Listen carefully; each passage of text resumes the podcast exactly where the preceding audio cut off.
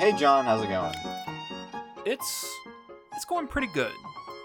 Uh, you know, we were syncing up there. I'm sorry uh, to already interrupt Man, you. Uh, Ten seconds in, I was gonna say, the second we synced up, I immediately thought of last time when you accused me of saying stink instead of sink, and how I'm never gonna not think about that whenever we do one of these ever, ever again. I'm waiting for the day that you say stink, like to like mess with me. Last episode, Okay, not not like the last episode of Homes, like the last one we ever do. That'll be the Okay. signal.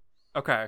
I I uh, but yeah, uh, I'm doing all right. Uh, it's it feels nice outside, and I feel like that's dictating how I feel. Mhm. Uh, it's officially fall now. Yeah. Uh, it, the the the very first day of fall, I went outside and it actually felt like fall, and I was like, wow.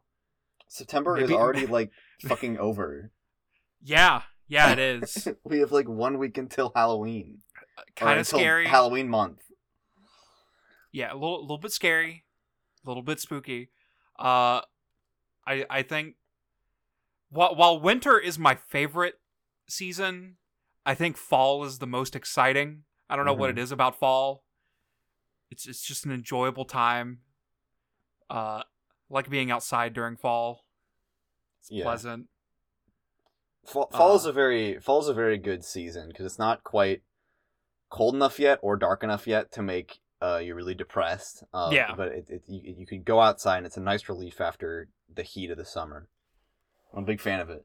and and and plus when when fall rolls around that means that all the stores start like overstocking candy corn and i get to talk about how much candy corn gets too much hate That's a hot take. I'm not. Eh, I don't know. I guess public opinion has kind of shifted to be anti candy corn as of late. Um, I don't think it's that bad, but it it is. Uh, I would not rank it very highly among the hierarchy of candies. i i'm putting it way up there Damn. i i love candy corn i think i might be candy corn's number one fan uh i i, I have a- uh wh- whenever i get snacks I, I like throw them in the floor right next to my desk i have this I You have- I throw have them the on the floor. yeah i don't it's ease of access it's right there i don't i don't have like an area to like properly put snacks that's not like in the pantry or something Don't you have? Do you have like drawers or anything? not to put snacks in in my You room don't have a snack drawer? no Damn. Uh, but anyways i have the i have the funny autumn mix that has the the, the pumpkins and the the brown candy corn that i'm not quite sure what it's going for but autumn mix when does anybody ever eat candy corn besides autumn?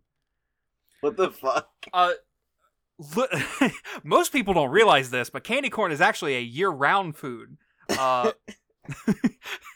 have you not seen the like horrendous Christmas candy corn? I have seen that, and that is. I don't know if it actually tastes different or if the Okay. colors are just wrong. It tastes much worse to me. Yeah, yeah. the The thing about candy corn and other mellow cream products is, for the most part, they all taste the same. They're vanilla flavored, and that's it. That's what they're flavored. But I swear, the color of it has a huge impact on on my experience with it. The Christmas candy corn definitely tastes like ass. Like Yeah. it's not good. The the regular candy corn is like okay. I feel like if I eat I can take a big handful of it and eat it.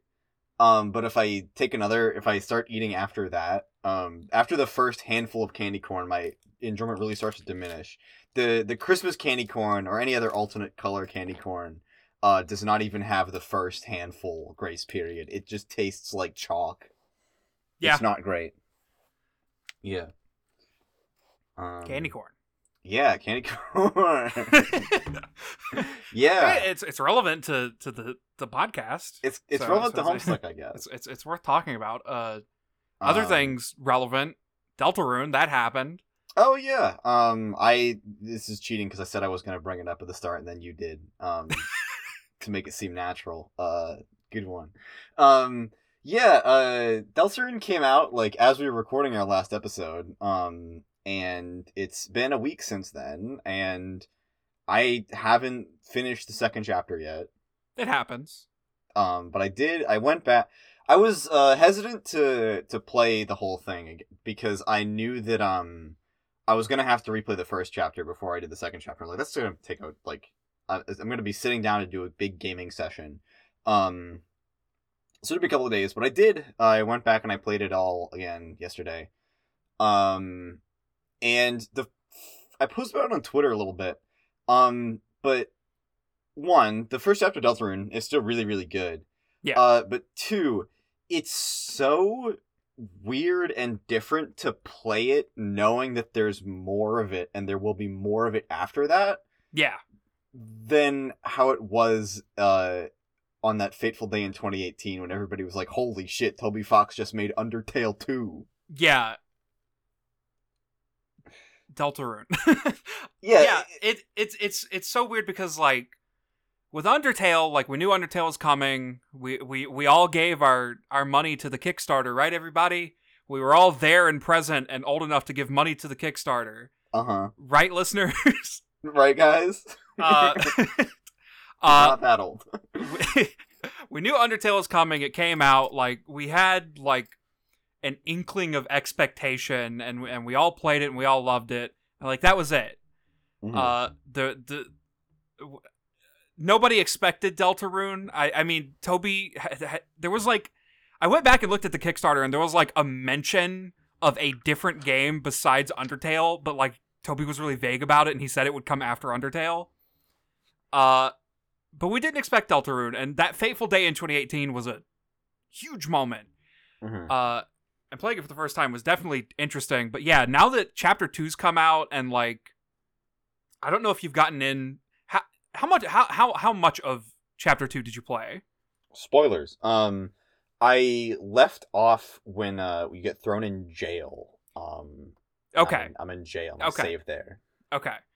Uh yeah chapter two the, the- first of all the prospect that there's going to be like seven chapters uh Mhm.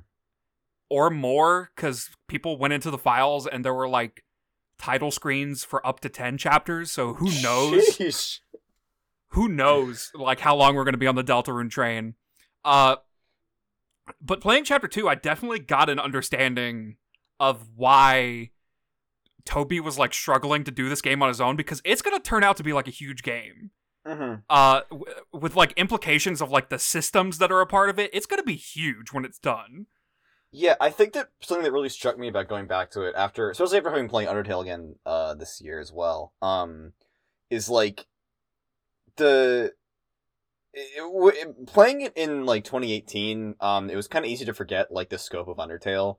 Yeah. Um, since that was I hadn't played that game in like three years at that point either. Um, but like even just chapter one, which was just released as like this freeware thing that just came out of nowhere, is like a, a huge uh bump in like graphical fidelity and like Yeah.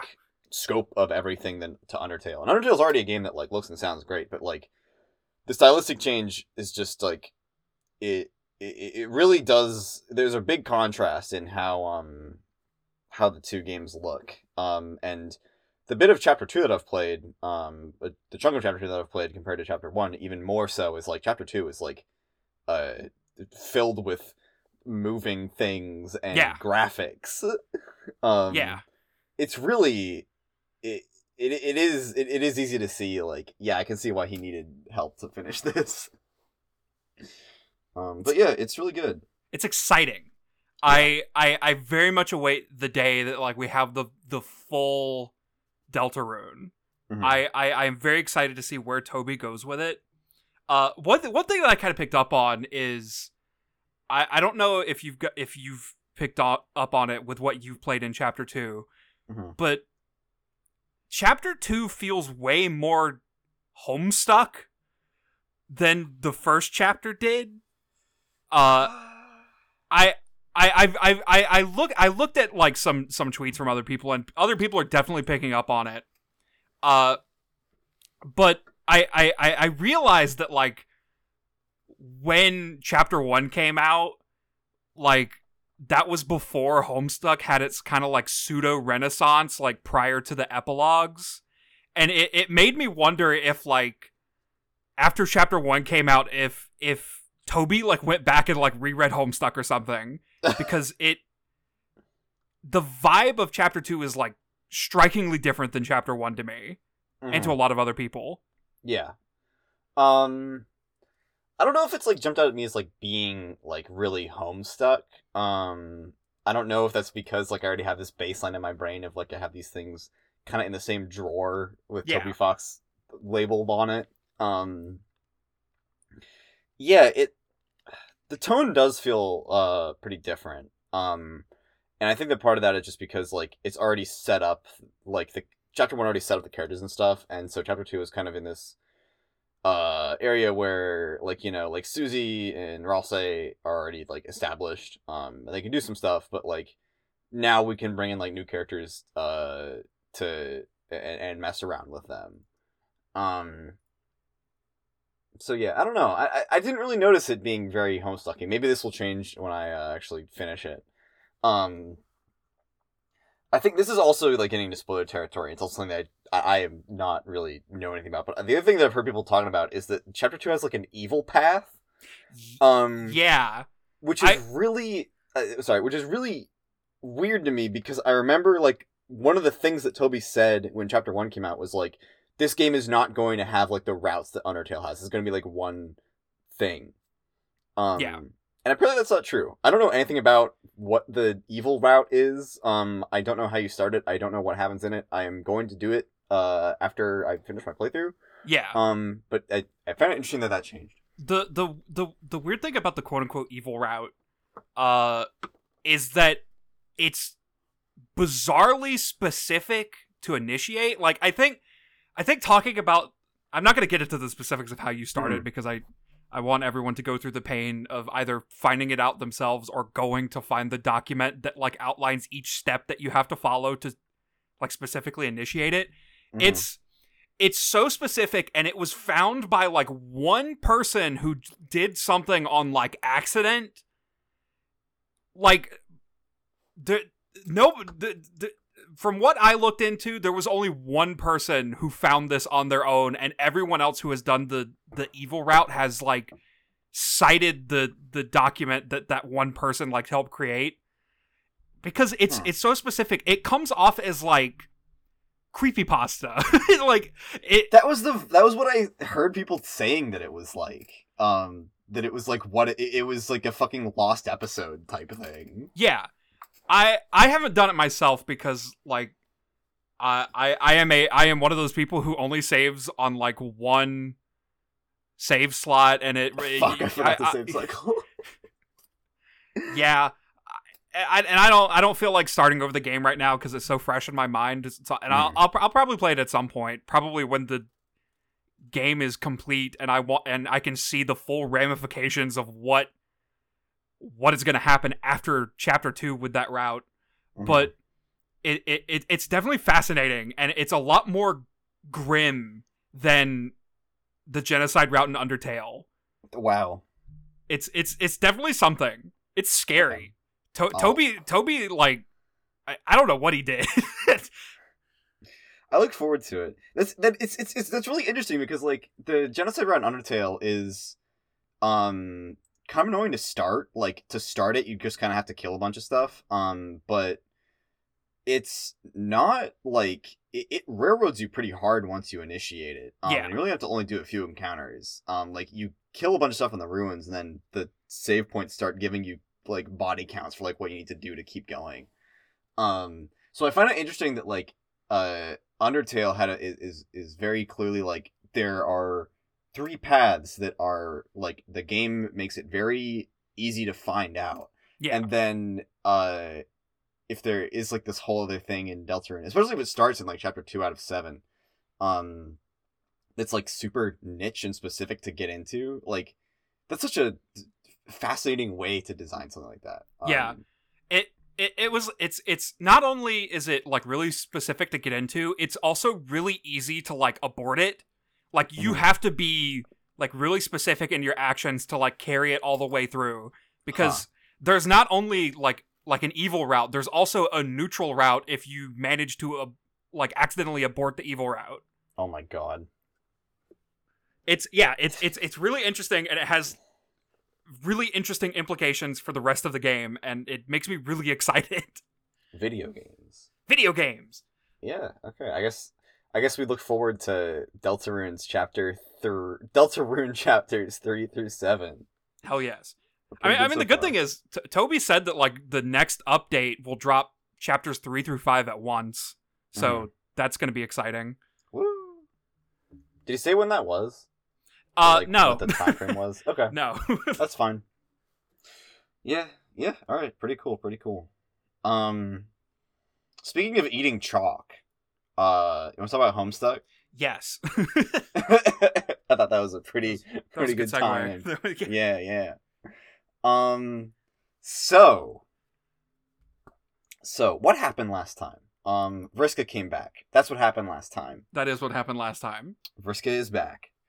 Um, and today, uh, we get to discuss some of the ramifications of that. Um, but before we can get into our glimpse of the new timeline and of the characters and how they've changed and uh, are different in this version, um, we get to enjoy a, a nice little puppet show with Caliborn. Yes, yes. Um, this is this is so odd. Odd. That's the word you're using for. I love Act Six, Act Six, Act Five. I, I also really like it.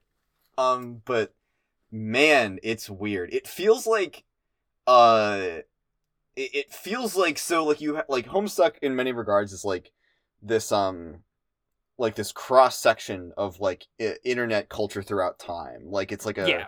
like like I think of it as like a f- f- layers of like um what do you call it when like you're doing paleontology? Uh, and there's like fossils. There's like all these strata. Um, yeah, yeah, yeah, yeah.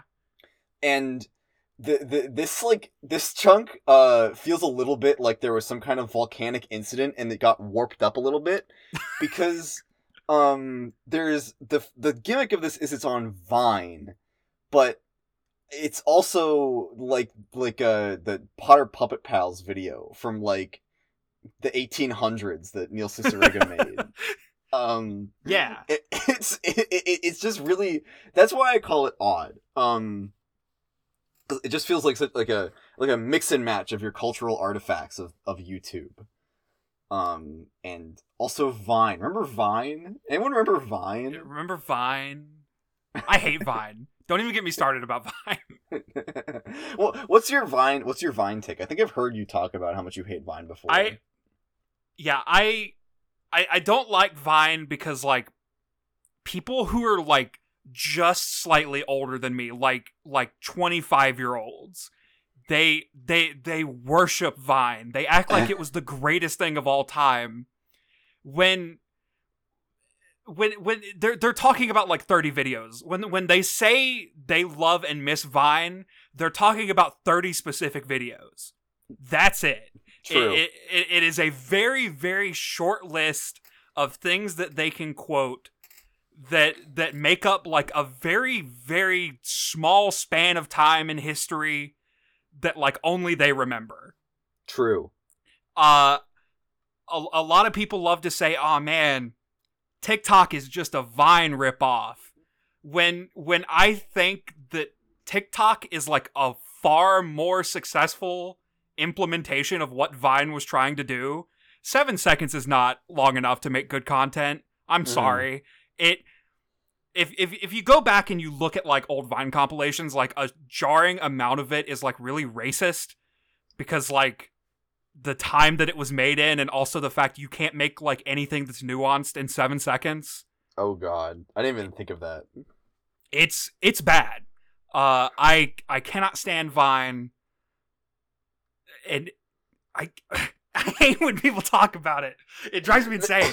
I have never heard uh, if you look at old Vine compilations, they're really racist. Um, but like, I I can't say I doubt it too much. Um, I was I thought you were gonna say like it's all like the same like slapstick comedy where like you know you you fit you you crunch down your little uh your setup camera turns 90 degrees and something violent happens. Um, which is a lot of the short TikToks as well. Um, Yeah.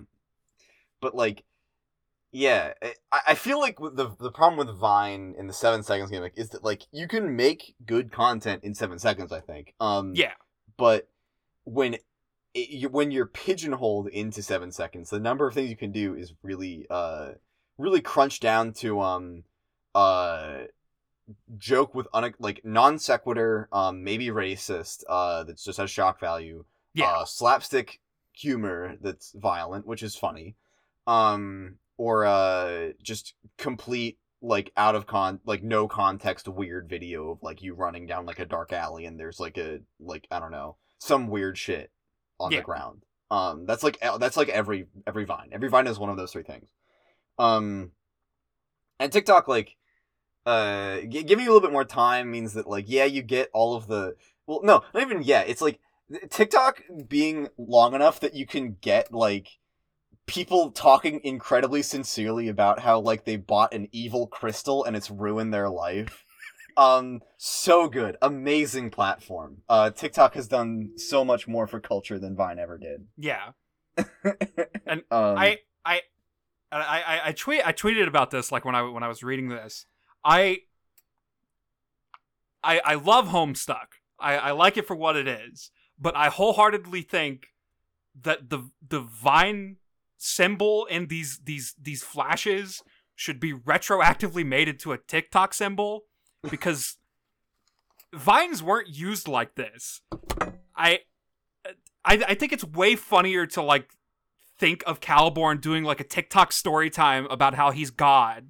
yeah, It it it it it makes way more sense and and Hussie definitely could have known like what Vine's legacy would be or anything. But but now that TikTok has come around, it makes it makes way more sense as TikToks. It it just Yeah. does. yeah. The, the the content of like this deranged manifesto about how he's God is so much better fitted for TikTok. Um, I completely agree.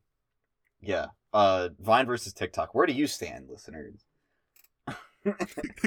Be on the right side of history, listeners. anyway, uh, we're what like twenty five minutes in now, twenty two minutes in. All right. all right, all right. Vine rants out of the way. We can talk about the actual content. Okay, okay, okay. Yeah. Um yeah. Caliborn is ranting about how he's God. Um kinda. Uh he's he's decided to um put on a show uh for us. Um to spoil the end of the story.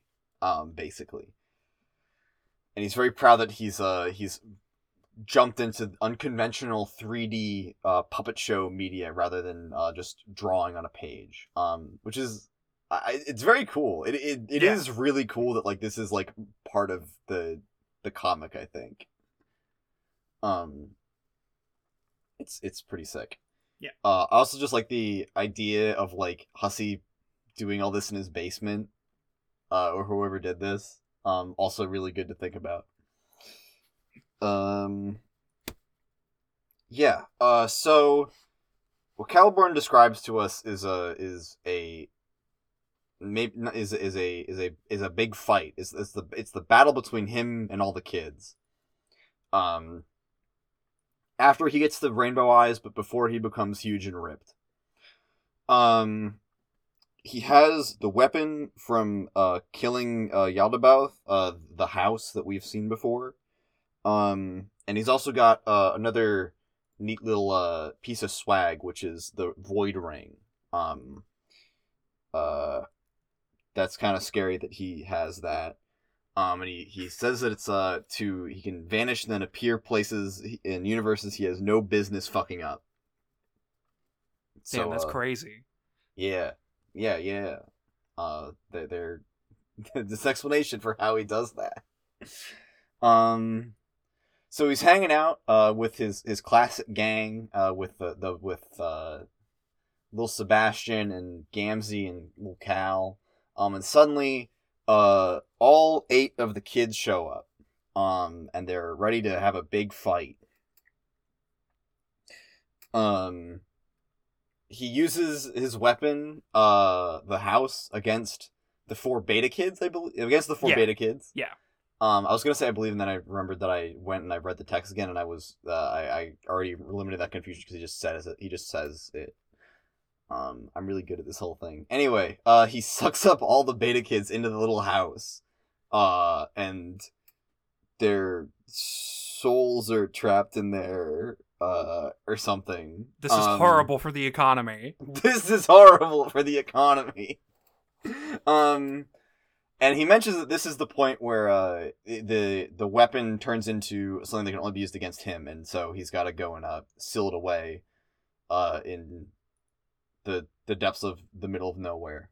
Um, which is an interesting detail. Um, if like, the, if like John reached into the comic, um, and waved his hand around and it was the comic where him and the all of the other versions of him were trapped in um is this implying that like this little house is like the doomed timeline that we followed for so long is that what this means can you Um, answer that at this point What? i don't know like do, is is the house just the comic which i guess makes yes. sense Yes. yeah so like You, the, You the were kid's supposed to pay- sucked into it. Yeah. You were you were supposed to like pick up on that like when he first Well, put his arm into it. Well, yeah, like it's it's obvious, but like um the this this the, the thing with like the kids getting sucked into it is like does this like have a ramification that like the entire comic's existence is circular because like John, Dave, Rose, and Jade are only in it because of the final battle is what is what I'm asking, I guess. I understood the part about him putting his fucking hand into it and Okay. showing up everywhere. okay. Uh I I don't know. I, I I'm not too sure what the analysis of this is because there's We'll we'll get to talk about it more later. Okay. but I don't know. I th- I think that's going like a step far with it. Like the the the the comic is the way that it is because they're trapped in that. I I think that's like thinking too much about it. Okay. I will It's- I will think less about it. It, it is a funny weapon that is now intangible because they're sealed inside of it. What happened to them? Put them out. Fucked up. Um yeah. Uh so all the beta kids are sucked into the house. Um and and now it's just the alpha kids who got to fight him. Um and and they fight. Uh Caliborn extends a sinister reminder that he still has Cal and it's he's still an empty vessel. Um which will be elucidated in about 15 seconds. Um, they have a big fight. Uh, Gamzee at some point is completely bisected. Yeah, I, I I think it's really funny that it just happens and is not mentioned at all. yeah, I like saw it. I'm like, all right, I gotta go back and check. And but like, no, seventy four twenty five. He's there. The next page is zooming on the little cow sculpture. Seventy four twenty seven. He's just cut in half. He's gone. Fucked up. Um, but yeah, uh, Caliborn has a big fight with all the kids, and he beats the shit out of all of them. Uh, damn, he's good. Um, he engages in uh some misogyny and also some uh, some prosogyny. Um, I. All right. Great stuff. he loves sogyny. and uh he's he's really doing some sogyny to to uh to them there. Um Yeah, great Going- stuff, going a bit crazy with misogyny. um yeah, uh he clowns on him a little bit too much though. Um and uh well he's beating up on uh Dirk. Uh, oh, noted uh that he has a he has an extended one-on-one with Dirk um cuz he's strong and he admires him. So they do some wrestling. Um and while this is happening, uh Jake gets back up and he's mad and he and he does the hope explosion again. Uh and there's a big cotton ball and everyone's flying around in it and uh this this defeats Caliborn at this juncture um he as, as he lies there in defeat uh he he ch- decides to to take Jake's name uh, out of uh, as, as a as a uh, as a gesture of respect um, and admiration, uh, and that's why he's called English. Uh, Damn. wow, we found it out. Damn. It's it's one big circle. It rhymes. Yeah, it it yeah, it's it's it's one big circle. Uh, Jade, uh, Alpha Jade took the name English to fuck with the Condesce, and Caliborn took the name English to because he got beat up by Jake. it's great stuff. Um, while this while Caliborn uh, lies defeated, uh, Dirk gets back up um, to use his uh, big pink uh, soul stealing, soul killing, banishing, stealing spell, uh, magic power. Um, and uh, as he prepares to do this, suddenly a bunch of horses uh, come in. And this is the part where I'm like, I don't know, I don't know how literal this is supposed to be. This is very odd. No, this is very literal. All right, there's horses. There are horses at the last battle. Um, and uh, a bunch of robot. They're they're robot horses. Um, and you may think this is this is symbolic for Arquius, but no, Arquius himself also shows up. Um, I guess he probably built the robot horses. Uh, the Arquius shows up. Uh, and and restrains Caliborn while Dirk uh does his uh pink soul killing lightning, and uh, he man- he manages to rip uh, Caliborn's soul from his body. Um, but he catches uh he catches uh Arquius in some collateral as well, and also Gamzee. Um, it looks like Half of. Gamzee. half of Gamzee. Um, and uh, he's unable to to banish or kill or whatever uh, Caliborn's soul because uh, he's got a very powerful and tenacious soul. Uh, so instead, uh, he traps him in Lil Cal.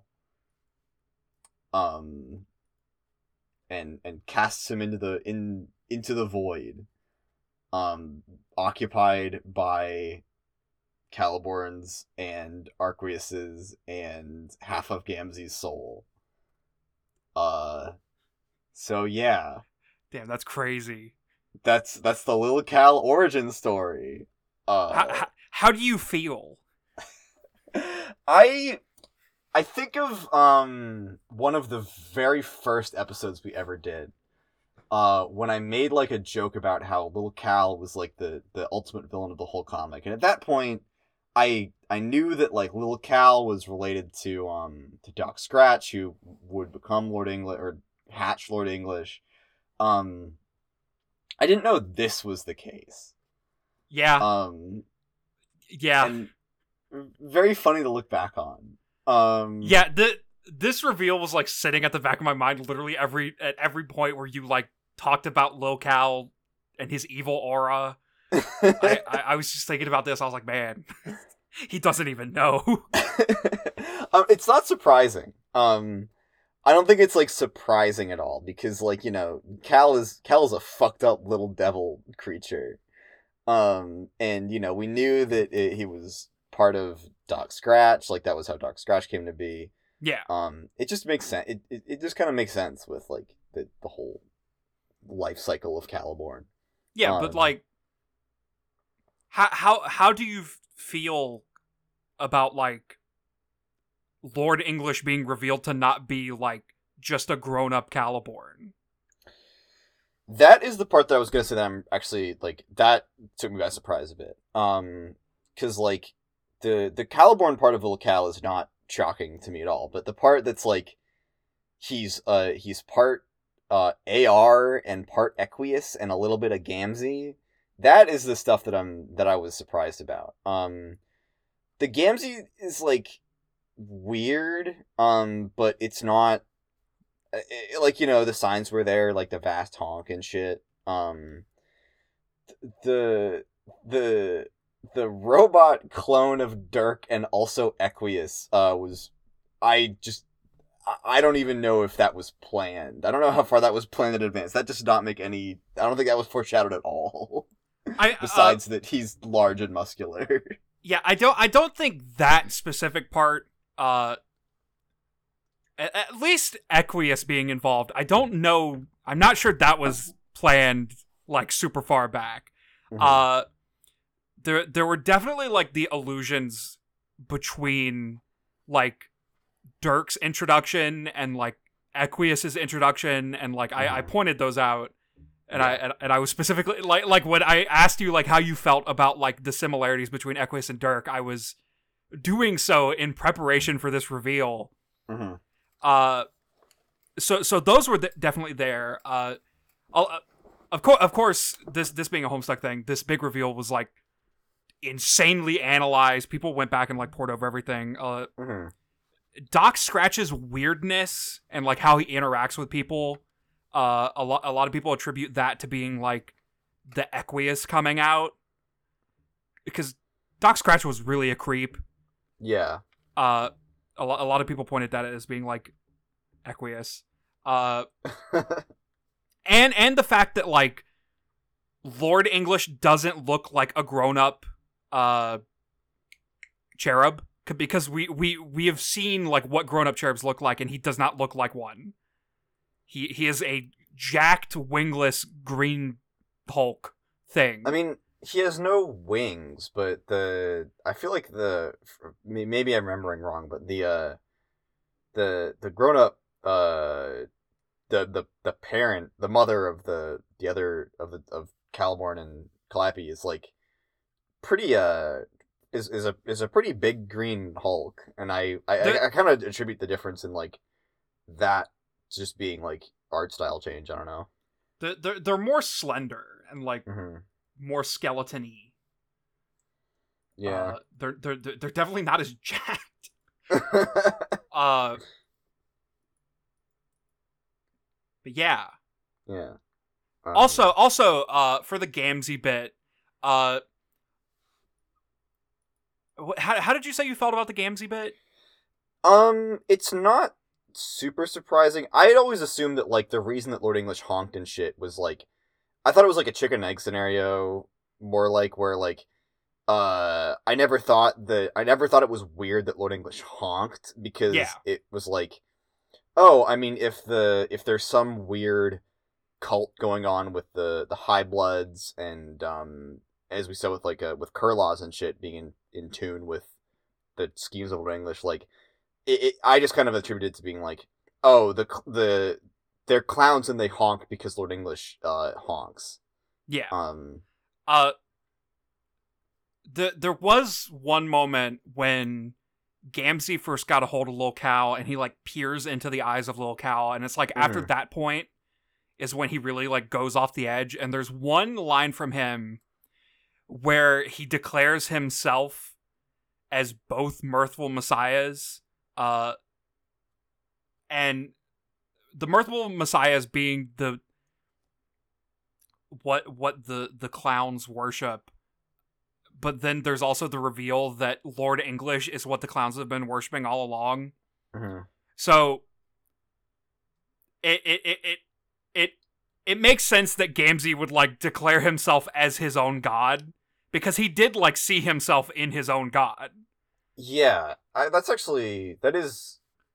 I'm kind of impressed with that because that actually does indicate that was that was planned out pretty far in advance. there there's also the part uh it's it's it's it's when they first get when the trolls first all like square off on top of the meteor and there's like this throwaway scene where blind Sollux is talking to Lil Cal and he thinks he's talking to Gamzee. I completely forget about this. Yeah, did the- this happen? Yeah. Uh it I think it's at, at the the five the five time showdown combo part. Hmm. Yeah, attempt attempt rare and highly dangerous five times showdown combo. Uh Here, I'll I'll send a screenshot in the in the chat. Alright. Uh yeah, there there there's this part in the flash. Oh shit! What the fuck? Yeah. I thought this was a. I mean, this is like a joke. it is Um, a joke, it's- but it, it it it really recontextualizes the joke. yeah, a little bit. Um, poor Sollux is just getting fucked with directly by Lord English. um, yeah, yeah, I, it- I, I'm sure there's like master documents out there where like people have like reread the comic multiple times and like attributed like a bunch of past things to this specific reveal Because it was a pretty big deal at the time. It is- Yeah. it is a pretty big deal now because uh, that that really does paint the the villain in a different light, especially since Dirk's in there. Yeah, the Dirk part I think is the most interesting for like Lord English as a villain because like, I mean we know that Caliborn is like a weird little freak. Um, we know that Equius is like a, a a weird little freak of a different breed, but still kind of a weird little freak. Um, uh, Gamzee, uh, also kind of a freak. Um, they all all three of those kind of share some some weird interpersonal issues, uh, and some weirdness about women uh, especially. Um, but uh, the Dirk part is not. That's that's that's weird. Um, because Dirk is like uh, kind of weird, but I wouldn't I wouldn't go as far to classify him as a freak. Uh, Yeah. he's he's just kind of a weird guy. Yeah, Um,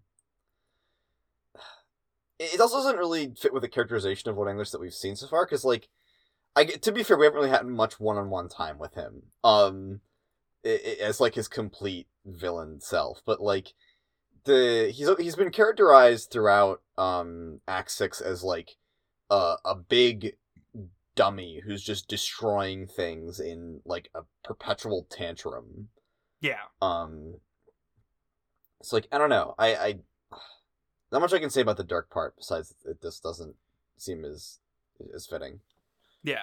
yeah We'll we'll, we'll Um, get to talk about it more down the line, but yeah, sure. it, it yeah, it's hard to know what's going on up in Lord English's noggin, especially when there's what four and a half souls in there, three and a half, something like Jesus that. Christ.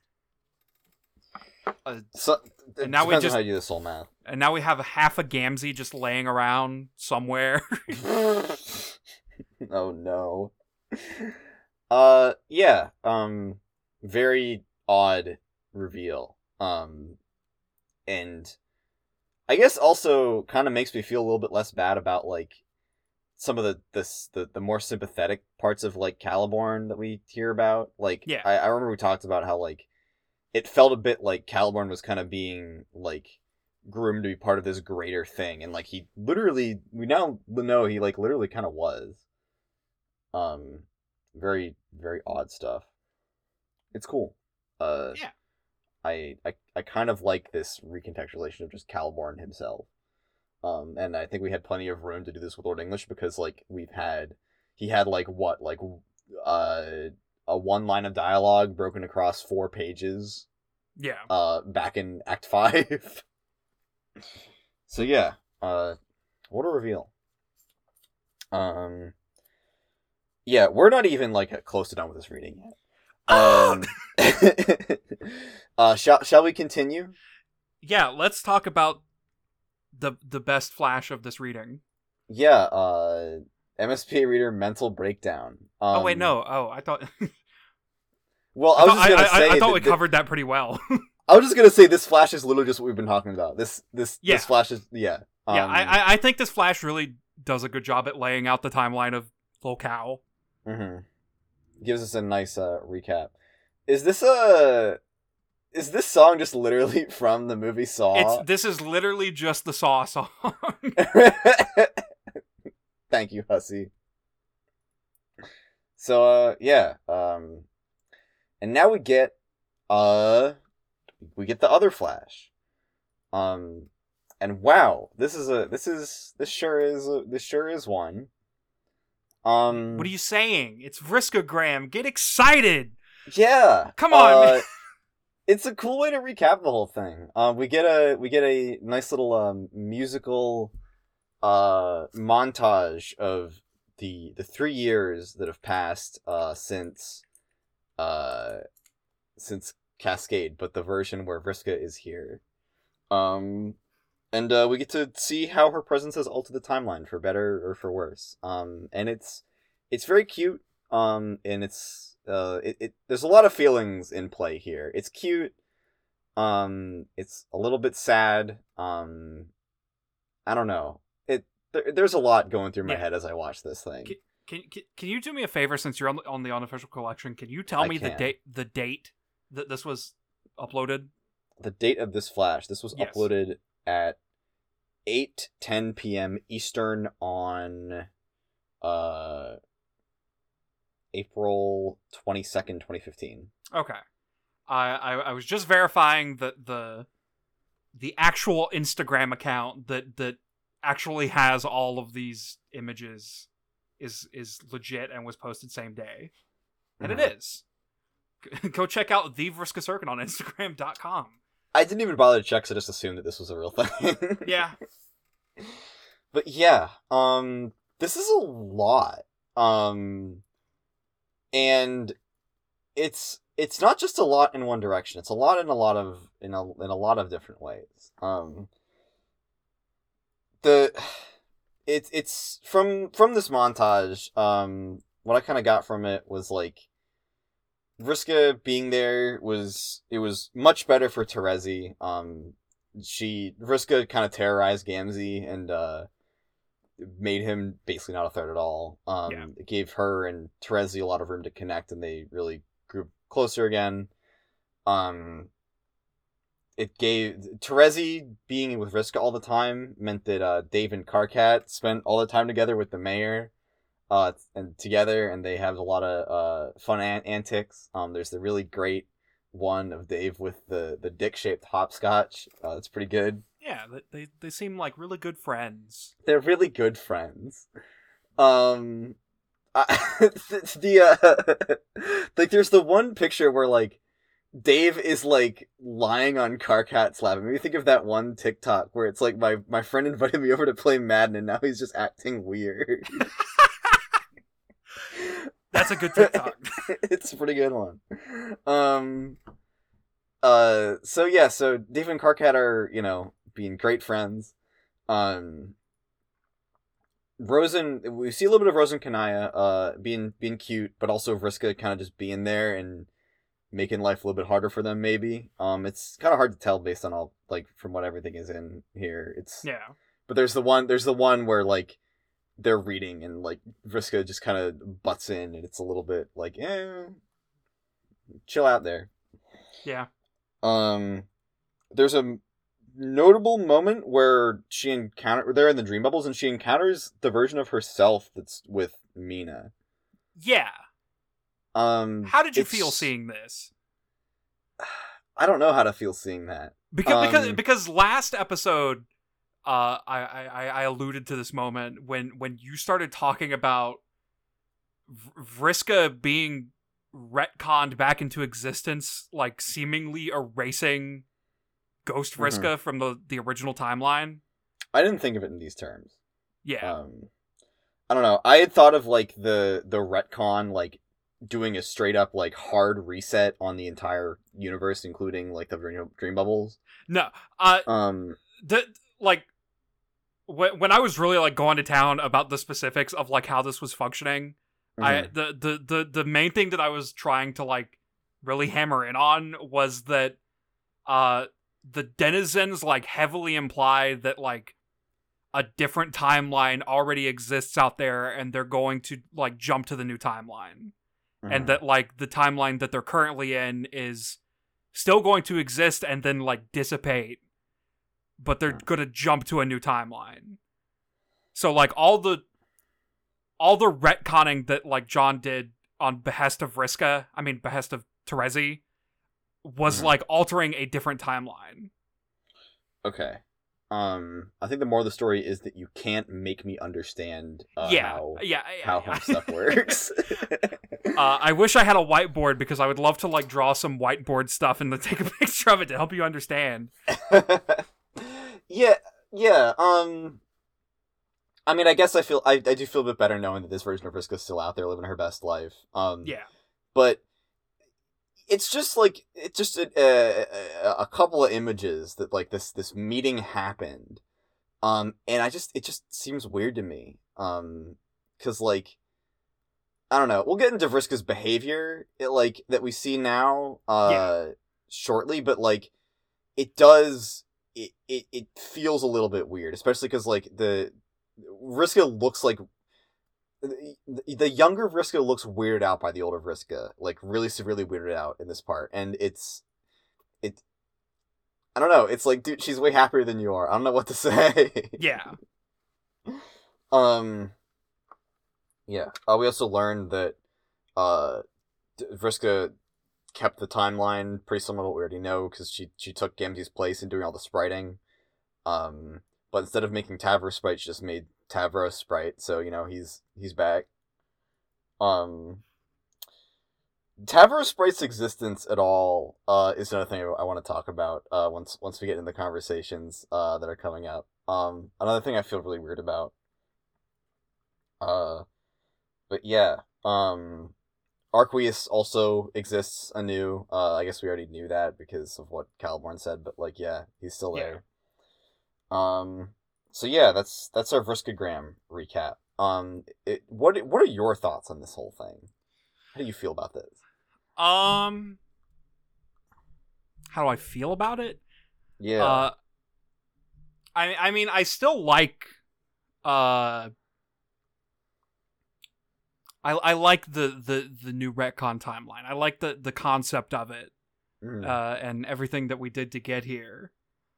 Uh, I I I I I am tipping my hat to your acknowledgement that younger Vriska looks weirded out Mhm. by old Vriska, and we will be able to talk about that more next episode. I think. oh, awesome. Uh, but yeah. Uh, I don't know how I feel about Tavro Sprite. Uh, that's probably the thing that like still kind of bothers me about it. Uh, and we'll definitely get to talk about that even more in a couple episodes because man, uh, but I don't know. I I, I like Vriskagram. I I think it's a fun flash. The the Mhm. I think I, I I- I think it does a good job at like getting us up to speed on the new timeline. Like it it it it pretty much just says, "Hey, it's it's pretty much the same timeline except Vriska's there, Yeah. and her her presence has caused things to be slightly different." Mhm. Yeah, it it I like it a lot too. Um, it just feels like very bittersweet to me. Yeah, in a way. Yeah, it's supposed to. Yeah. Um, and I, I, I, it's it's weird because I feel like if I was like a bit a lot younger, like if I was like reading this when I was like you know initially reading Homestuck, like this is this could be viewed like as also just kind of like uh pure fan service of like oh character alternate universe Yeah. Vriska never died um and I feel like as a kid like that would just be how I read it I'd be like oh wow this is like oh what if Vriska was there it's like fucking uh this fan service um but it's I don't know I, I I definitely don't feel that way about this now um it's it it's very sweet and it's a very nice flash but also kind of sucks Yeah, yeah. I'm I'm, yeah. I'm I'm picking up what you're putting down. yeah yeah um so uh yeah and we don't have to do much speculation on uh, what things are like because we're gonna we're gonna go there. Um we're gonna zoom all the way in on on Skaia and we we see all of our all our all our guys hanging out on the lily pad um minus Roxy and John. They're on their way. Uh we got all we got all the all the classics classics of guys we got uh Terezi we got Vriska we got Rosen Kanaya we got WV we got uh Dave and Karkat we got Jade we got Jane we got uh Jake, we got Tavros as a sprite, and we got Arquius, um, the most classic guy of them all. uh, and yeah, uh, Riska gives a. They're kind of just they're all just sitting around waiting for John and Roxy to show up, um, and then waiting for the all the bad guys to show up, and then they can have their big, big battle. Um, so and this is where things are getting wordy. So I I, I I feel a- like we need a word that's like more than wordy. It Um, I, I don't think wordy like encompasses how many words there are now. Uh, you know how like uh everyone talks about how like Charles Dickens wrote the way he did because he got paid by the word. Yeah. It's Dickensian or Dickensian. it's it's it's it's reminiscent of a tale of two cities it's exactly like that book Yeah. but yeah there's a lot of fucking words here um i took notes on what i thought was worth talking about if i skip over anything please stop me and we can we can talk about it okay. um but i will uh, i'll try to slide through it until i get to the stuff that's kind of interesting to me um which there is a bunch of so we're sitting around. Uh, we get our Vriska. Vriska does the courtesy of recapping everything for the characters and for us uh, on what is going on. Um, she knows everything. She's the leader now, uh, and she's gonna explain it all to us. Um, she uh, she explains like you know the situation. You know what happened. Her, somehow she knows that John and Roxy sacrificed uh themselves and every other timeline that they're coming back. Like you know blah, blah, blah, everything that we already know. She knows for some reason. Um, the she explains her logic with spriting her like making the sprites. Um the way that she explains it is that she made Tavros a sprite because she felt uh, bad about it she felt a sense of personal responsibility. Um and in my notes i have in parentheticals uh really? Um because it's just so I, what yeah. really okay all right all right um, I I question this because of the way that she treats Tavros uh in in this reading. Um, she made Arquius uh because one, it's funny, um, and two, he is a tactical genius, and uh, it is it is their strategic advantage that Arquius sprite exists. Um, and she has also saved the other two sprites from the alpha session, uh, as used for basically uh re- revive tokens. Um, they can res anybody who dies in extra time. Uh, because where we're going, we're gonna be handing out heroic deaths left and right, apparently. Um. So yeah, uh, Arquius is also disabling the tiara top, so that's great. We're gonna have Jane back soon. Um. I feel like Tavros being back kind of sucks for him too, in a way. Yeah. Um, yeah, a little bit. like I know this kind of applies the same argument that we just went over with how like it doesn't necessarily erase his ghost self, but like I feel like Tavros being like Vriska, I'm not gonna put up your shit anymore. I'm gonna fly away into the sky and never come back is like such a good ending for Tavros. Yeah, that that that's like one of the things to like keep in mind, like when viewing this timeline is like this. This is a Tavros who was like robbed of that moment. Mm-hmm. Uh, this is a Vriska who was robbed of like not, not even like really robbed because she, she didn't even get killed. Uh, she didn't have an inkling of experience that that the Vriska we know and love had in the dream bubbles, such as the the adventures with John, all the pirate Mhm. stuff. That that epic moment uh, on the way to getting the the weapon. D- this is a Vriska who has not paid. Yeah, like we don't even like I like you said adventures with John and I went in my head I went back as far as like the fucking part where she's talking with the Doom timeline John and she's like in the snow outside of his house, which is like one of the most fucking emotionally intense moments in the entire comic, yeah, I think. yeah, And it's like this Vriska has never even experienced that, which is like a huge yeah, like catalyst for like oh Vriska is dead now and she has an arc after dying. yeah. The, the this is a Vriska who is like on a completely different path. has has never faced serious consequences for being a, a huge piece of shit. Um, Yeah. besides like losing an arm and an eye, which she has back now. yeah, Um, yeah, it's it's fucking weird. Um, and it pardon me, but like she's super bitchy in this reading. This Vriska is like super shitty to people, yeah, and it's jarring. yeah. It.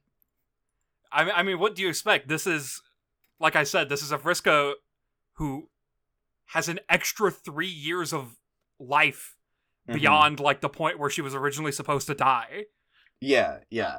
It it it, it just it's it's it's it's still setting in for me like everything like fucking how many episodes has it been since Vriska died? Like we've been doing this comic for like uh I'm going to I'm going to ballpark it say like what? Like probably like 36 or so episodes, 34 call it 40 since Vriska died. That's like Yeah. one a week on average.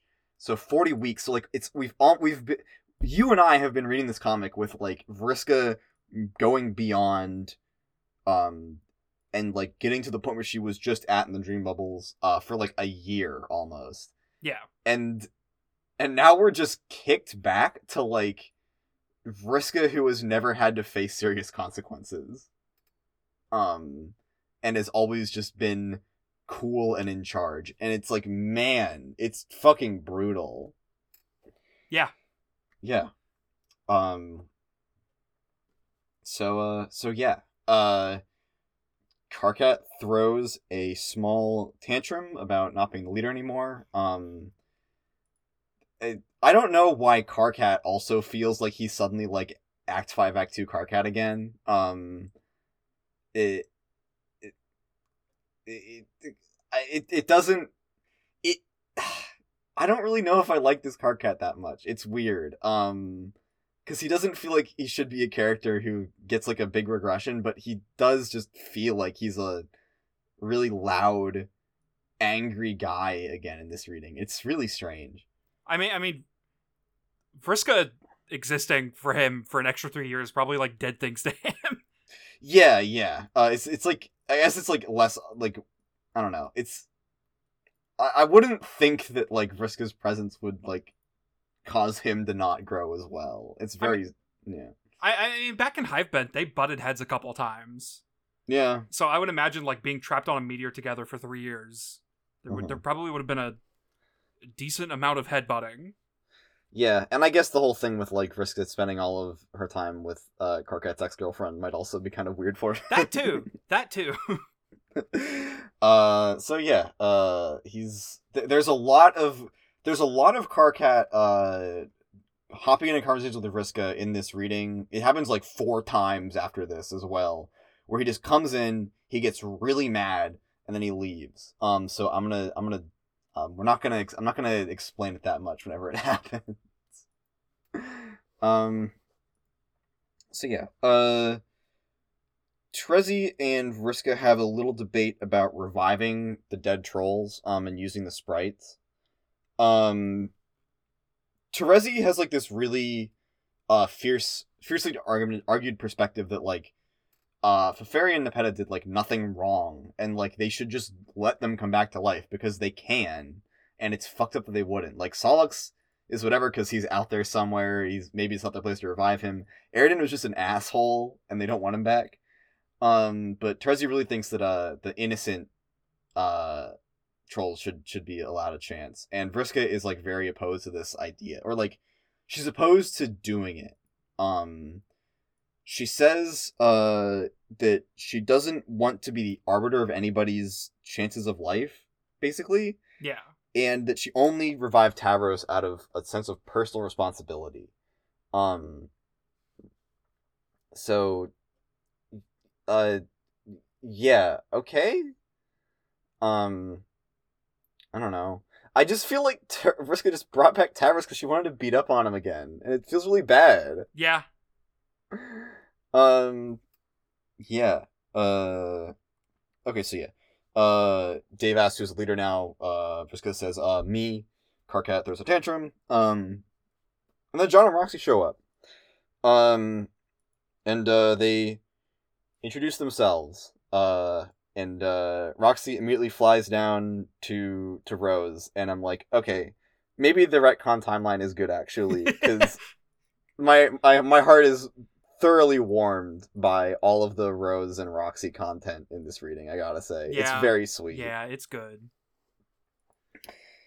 Um, I love it. It's it's it's just so nice. I don't think we have things that are this nice very often, and I really appreciate it. Um, let's see. Uh, so John kind of kind of walks around and greets everybody. Uh, he's like, "Hey Vriska, hey Terezi." Uh, briefly questions Terezi about uh all the the scalemate bullshit, and she's like, "Yeah, I was probably just fucking with you." Um, Vriska brags about all the personal growth she's done, which is extremely ironic. Um, yeah, great, good for you. um, he uh he uh he he, he passes by uh, Rose and Roxy. He's like, I'll let I'll let you two hang out a little bit. He goes over to Jake, who is acting decidedly not Jake like. Um, he's see- Jake seems crushed. He's hanging out with Tavros, which is already like a, a low point. Um, yeah. Uh, he's Jake just Jake's just not feeling up to it right now. Uh, poor guy. Poor guy. Um, and uh, John goes over and he sits down with David Karkat. He's like, "Yo, what's up, fellas?" Bumps all around. Um,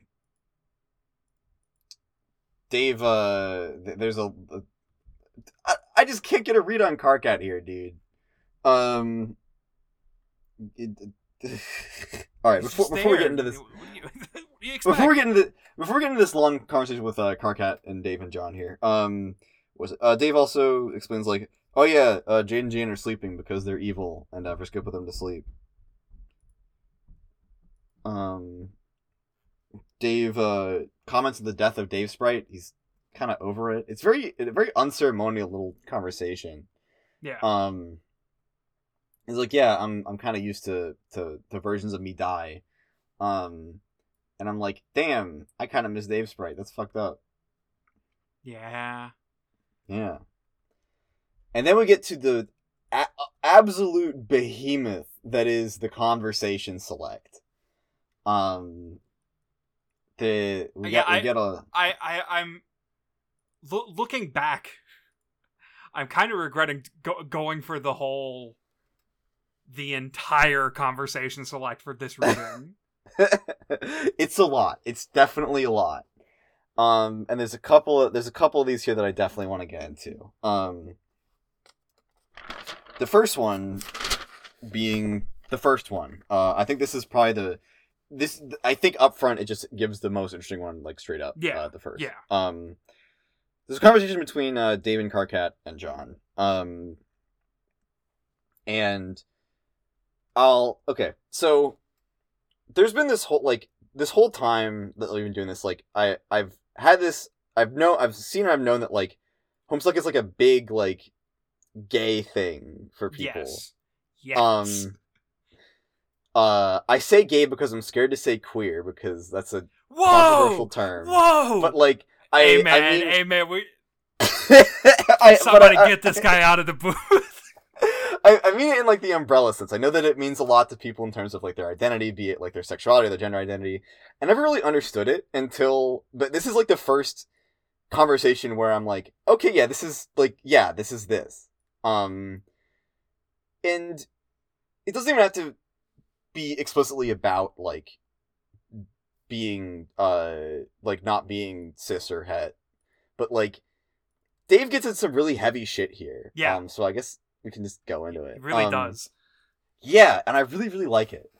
Um, so we start out with a uh, Karkat having Kurt goes on this like tangent and he rambles about how he's definitely over how Spay's gay he was for John, and he's he's over that now, and he's not going to talk about it. Um, Thank God. and uh, he kind of has a minor shit fit about it. Um, this is the kind of thing where it's like it's like, dude, this feels so out of place. I'm I'm not used to like Karkat being like this. Um, he feels so immature. Um, which is weird given how like insightful Dave is here. yeah. Um, because Dave, uh, Dave gets into a lot of like really, really interesting shit.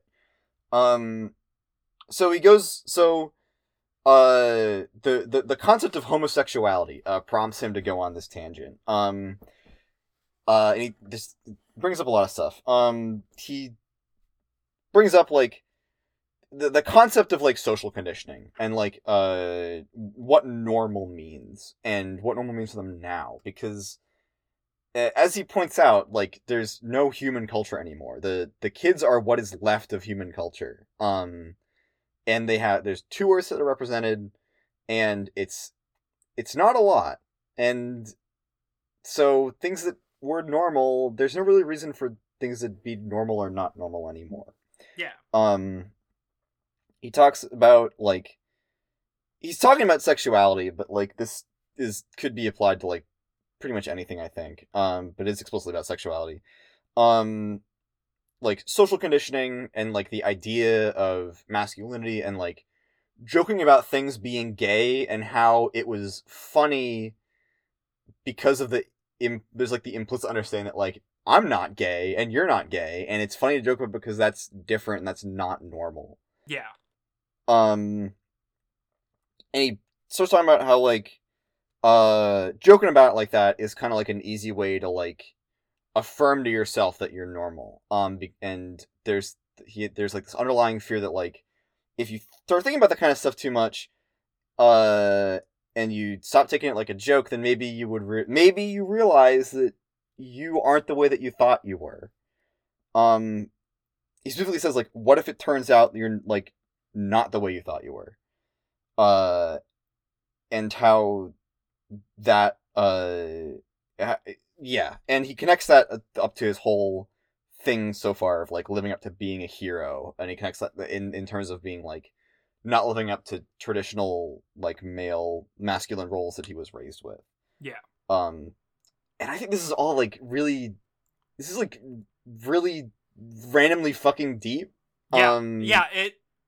It. it's really good it, it's, it sneaks up on you. Uh, yeah, the way the way that this ties into Dave's whole be the hero thing, uh, it's really interesting.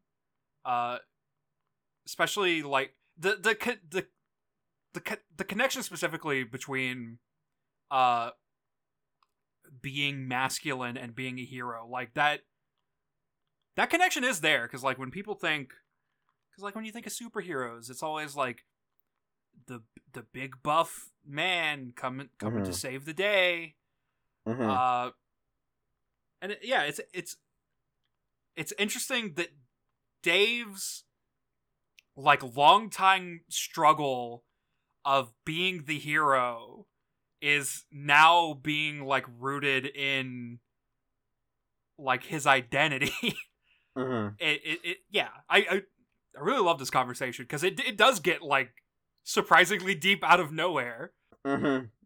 Yeah, it, like it. You know, it's not like a, a a philosophical text, but it's it it gets into some real shit, right? Yeah. Like it, it's it's more than I was expecting out of this. Um, and yeah, I imagine that there were a lot of uh, angry nerds who were like, "I can't. What the fuck? I can't believe that everything about Dave is just that he's gay and he's upset about being gay." But like, I don't know. It makes sense. Yeah. Um, I I liked I, I feel like it actually fits really well that like there's this whole like you know most of what Dave's story is like that he wants to live he wants to live up to something that he knows he can't be. Yeah. Um and he has like you know he has issues with uh, parental figures and like what and trying to live up to those standards and like I don't know it makes sense to me.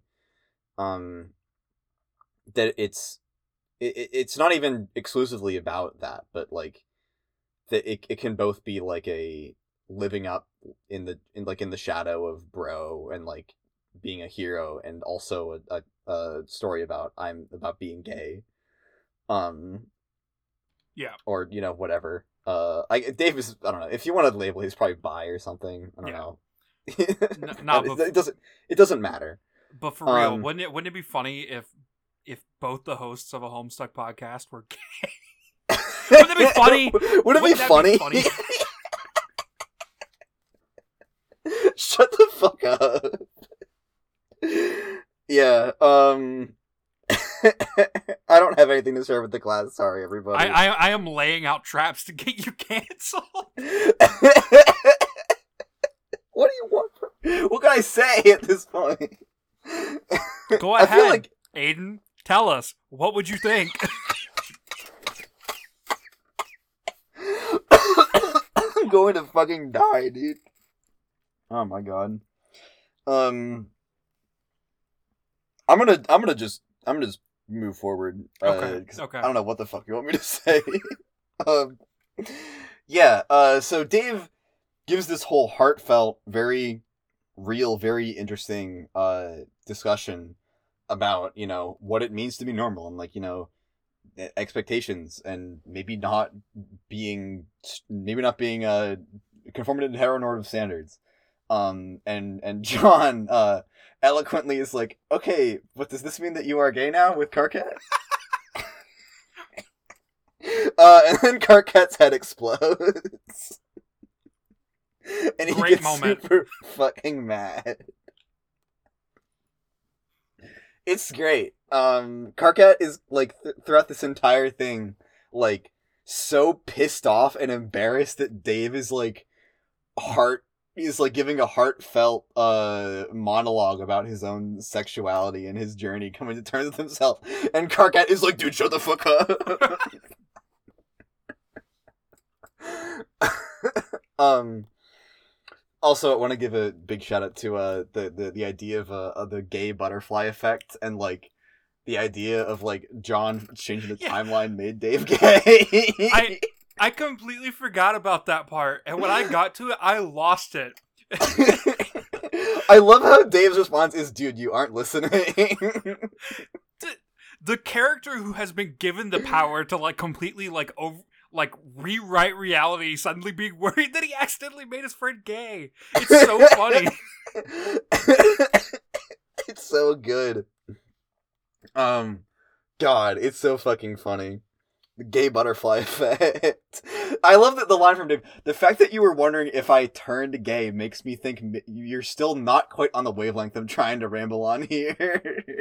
he just doesn't get it. He's so stupid. God, this is so good. Yeah, I don't know. I think this is pro- this is the highlight of the reading for me. Um, from like a writing perspective, it's super good. Yeah. Um, yeah, I really, I really like, I really like it. Um, yeah. Uh, Karkat throws a tant. Karkat throws in the tantrum. Um, I don't even think that I've read every word in all these. They just kind of start to run on. Like I try to read. I like. 7488 is an example like i try to read it and like my eyes just start like slipping down the page like i don't want to read all the words he's saying I feel bad for Hussie for Hussie for writing this all. Uh, so yeah, uh, Karkat is not comfortable with open uh, discussions about uh, sexuality, um, unless it's an analytical perspective that he's not involved in. I guess. I guess he's got some some issues. Um. So yeah, uh, John also uh he brings up um th- th- this goes into a conversation about uh troll culture and human culture and like how romance works. Um and uh Dave kind of says like um well John mentions like uh you know I don't feel like I'm capable of like having like you know black romantic feelings like they just seem so alien to me. Like I guess I feel annoyed with Terezi sometimes because she can be weird. And Karkat immediately latch on, latches onto that and he's like uh see that's how it starts. You you have you have uh Kismesis feelings for Terezi or you will. Y- You know what I wrote in my notes for like this part? What? I I wrote Karkat Karkat absolutely black pills John. Laugh. Fuck off.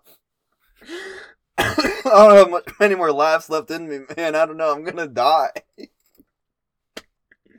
um, yeah, he attempts to anyway. Um, Dave, uh, Dave, ha- Dave puts forward his idea that like, you know, maybe we've thought of it in terms of like trolls have this different biological thing that lets them feel different ways towards people, but from what I understand, trolls are actually, you know, pretty complex and uh, sentient creatures like humans are, and a lot of it might just come down to social conditioning, and they just do things in a different way. Um, which I also just like this from like a world building perspective. Um, Yeah.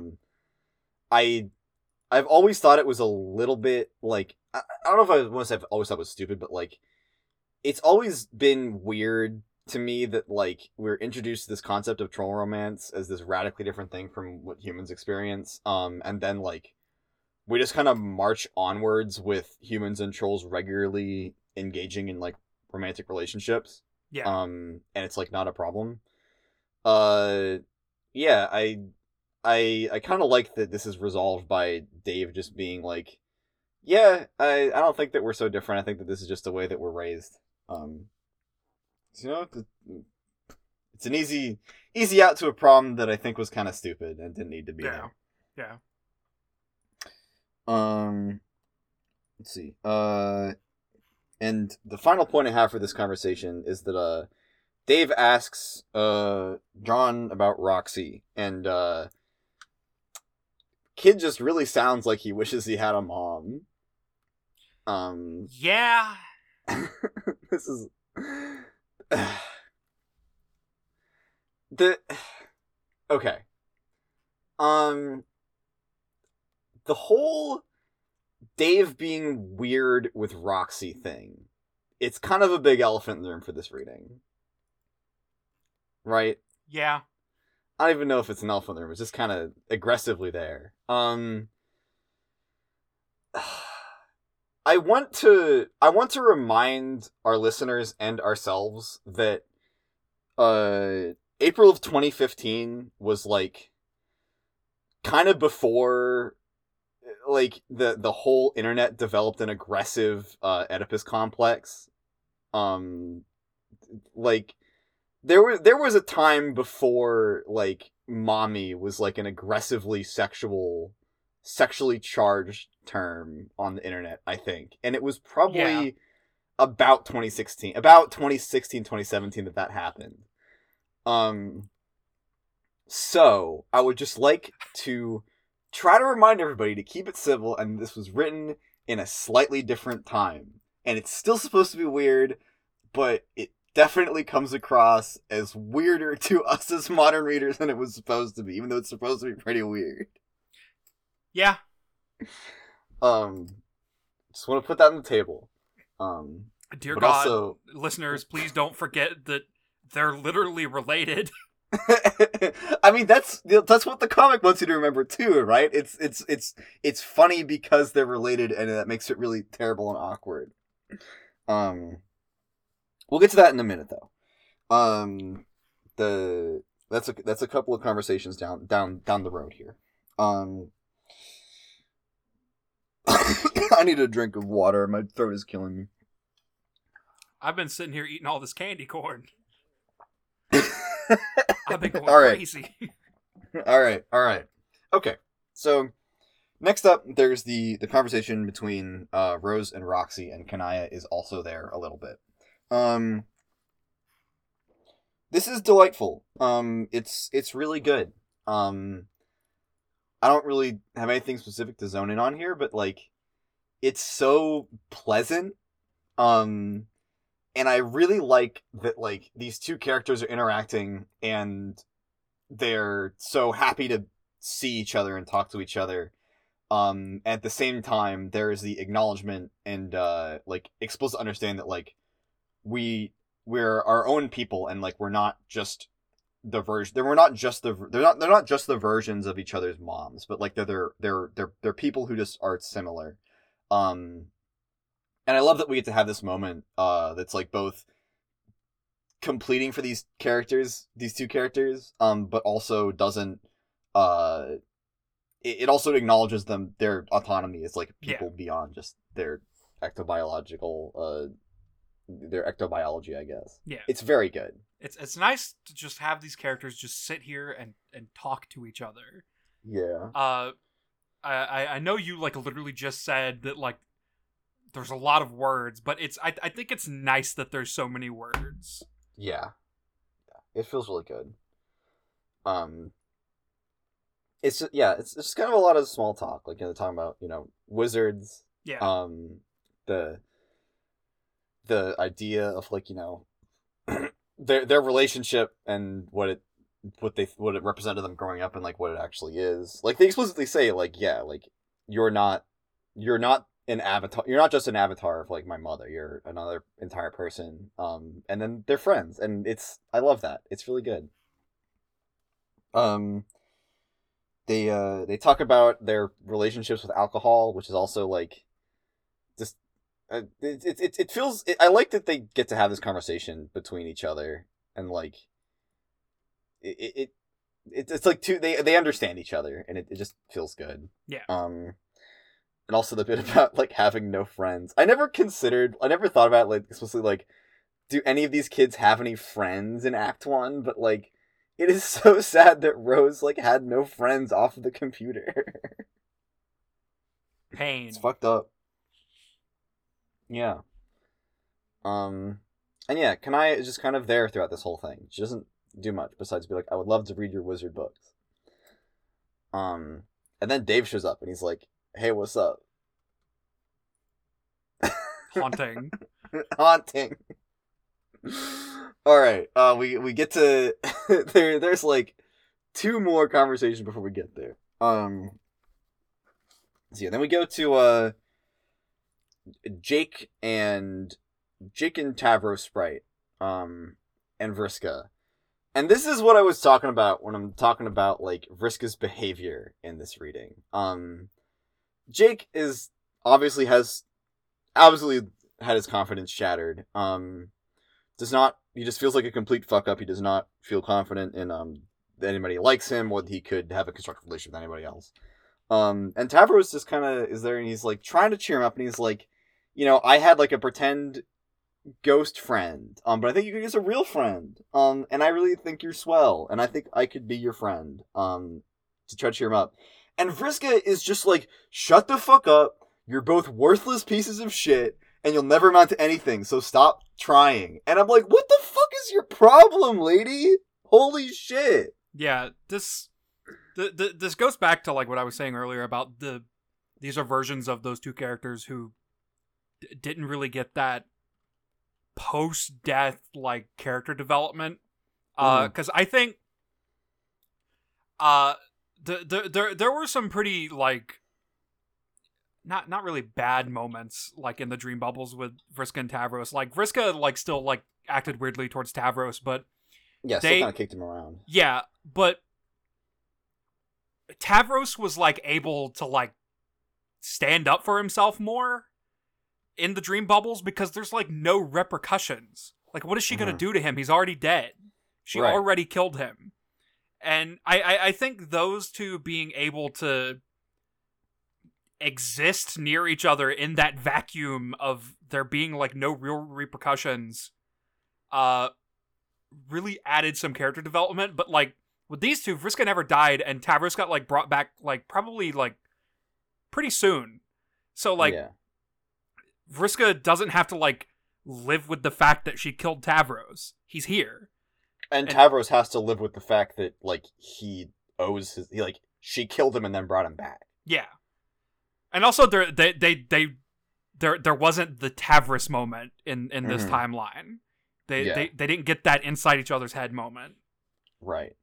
So yeah, so it's like Tavros has just been through like it's not just the same. It's like he's been through like the most aggressive fucked up cycle of abuse iteration yet where she literally killed him and then brought him back to life. Yeah, Um and she's like she's just really shitty here. Um it's it's jarring. Like I said I've, I use that word a lot, but like it is. Um cuz she's just talking to him like she talked to, to him in fucking Hivebent. Um and she's talking to Jake the same way too, which is like somebody who she doesn't really know. Poor Jake. Yeah, it's messed up. Stop doing stop doing Jake like this. Um, and he, he's like he gets he's really put down by it. He can't stand up to him for himself. J- Jake is Um, in like the worst position imaginable. He's like surrounded by strangers. His his young grandma is like asleep because she's evil. mhm. All of his friends, well, I mean Roxy's there, but and he- doing her own thing. yeah, like Jake's just alone with Tavros, and Vriska's just berating him for existing. It She's verbally abusing them. She's like straight up being like, "You are worthless, and you will never amount to anything." And you can't even hug each other because you'll turn into Jake Tavros Sprite. could you imagine? Don't say that. Don't say things like that. Jake Vros, Tav. it won't happen because it would be too difficult of a uh, of a word name mashup. Yeah, Um, for sure, for sure. Um, yeah, I don't know. It, this is this is the point where it's like so acutely obvious that like Vriska missed out on some critical character development here because she's still like, Yeah. man, man. I don't know what there is else to say about that conversation. Poor Jake. Poor Um, Jake. Also, poor she calls him Jape. She does call. She doesn't even get his name right. She doesn't even care about getting his name right. It's so fucked up. Um. Yeah. Jape. um. Yeah. Uh. There's a little conversation between Terezi and Vriska. Um. They kind of pat themselves on the back a little bit for being so great. Um. And and being such uh such great tacticians. Uh, and the, the great job they've done at, at training John to do everything for them um talk about how uh, how cute Dave and Karkat are, which they are. Um they talk about uh Terezi uh brings up the the recurring theme of, you know, being uh being the best version of yourself that Paradox Space can allow. She talks about how um she feels like she's pressured by Alt Terezi's actions. Um the Doom Terezi time the Doom the Doom timeline Terezi uh, and she feels pressured to be the most uh, heroic, well-adjusted, and most productive version of herself that she could be, and how she doesn't feel like she's that at all. Um, which is a, a, a theme that we've we've seen plenty of time in Homestuck. Yeah. Um, I just find the, the, the use of the word productive kind of interesting. It just feels a little bit out of place there. Um, that's like some that's like some talking about capitalism shit. uh, but yeah, um, that's that's that's what they talk about.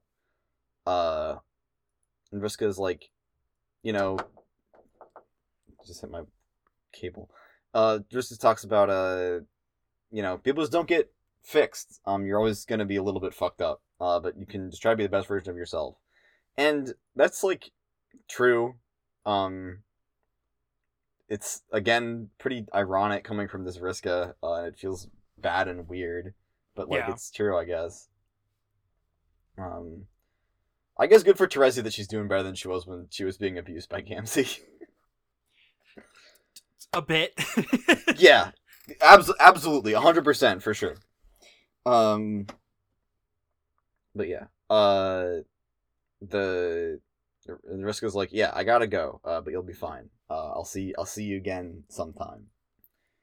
Um, so yeah, uh, that's and this is the point where Vriska goes over and uh is really shitty to the to the pages.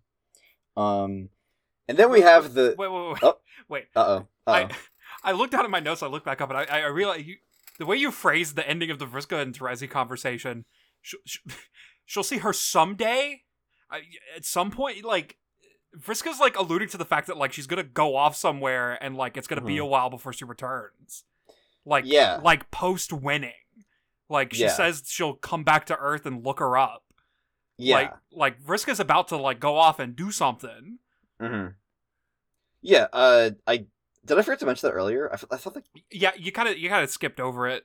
Okay, my bad, my bad. Yeah, Vriska says, uh, while she's like talking to everybody that like she's gonna have to go soon. Part of why she made Arquius was because Arquius is a is a tactical genius, and they need somebody like that when she leaves. Um, so yeah, I guess Vriska is going to leave soon. Um, and do question marks. We'll find out. Like i suppose i suppose we will um also that the line saying like i'll drop by earth and look you up is like also just like wow what like are we are we at the point where um we're acknowledging that like if if this all ends then they're gonna just go back and fucking live on earth and just like is Vriska gonna have a house? Is Terezi gonna have like a house that Yes. she lives in? Yes.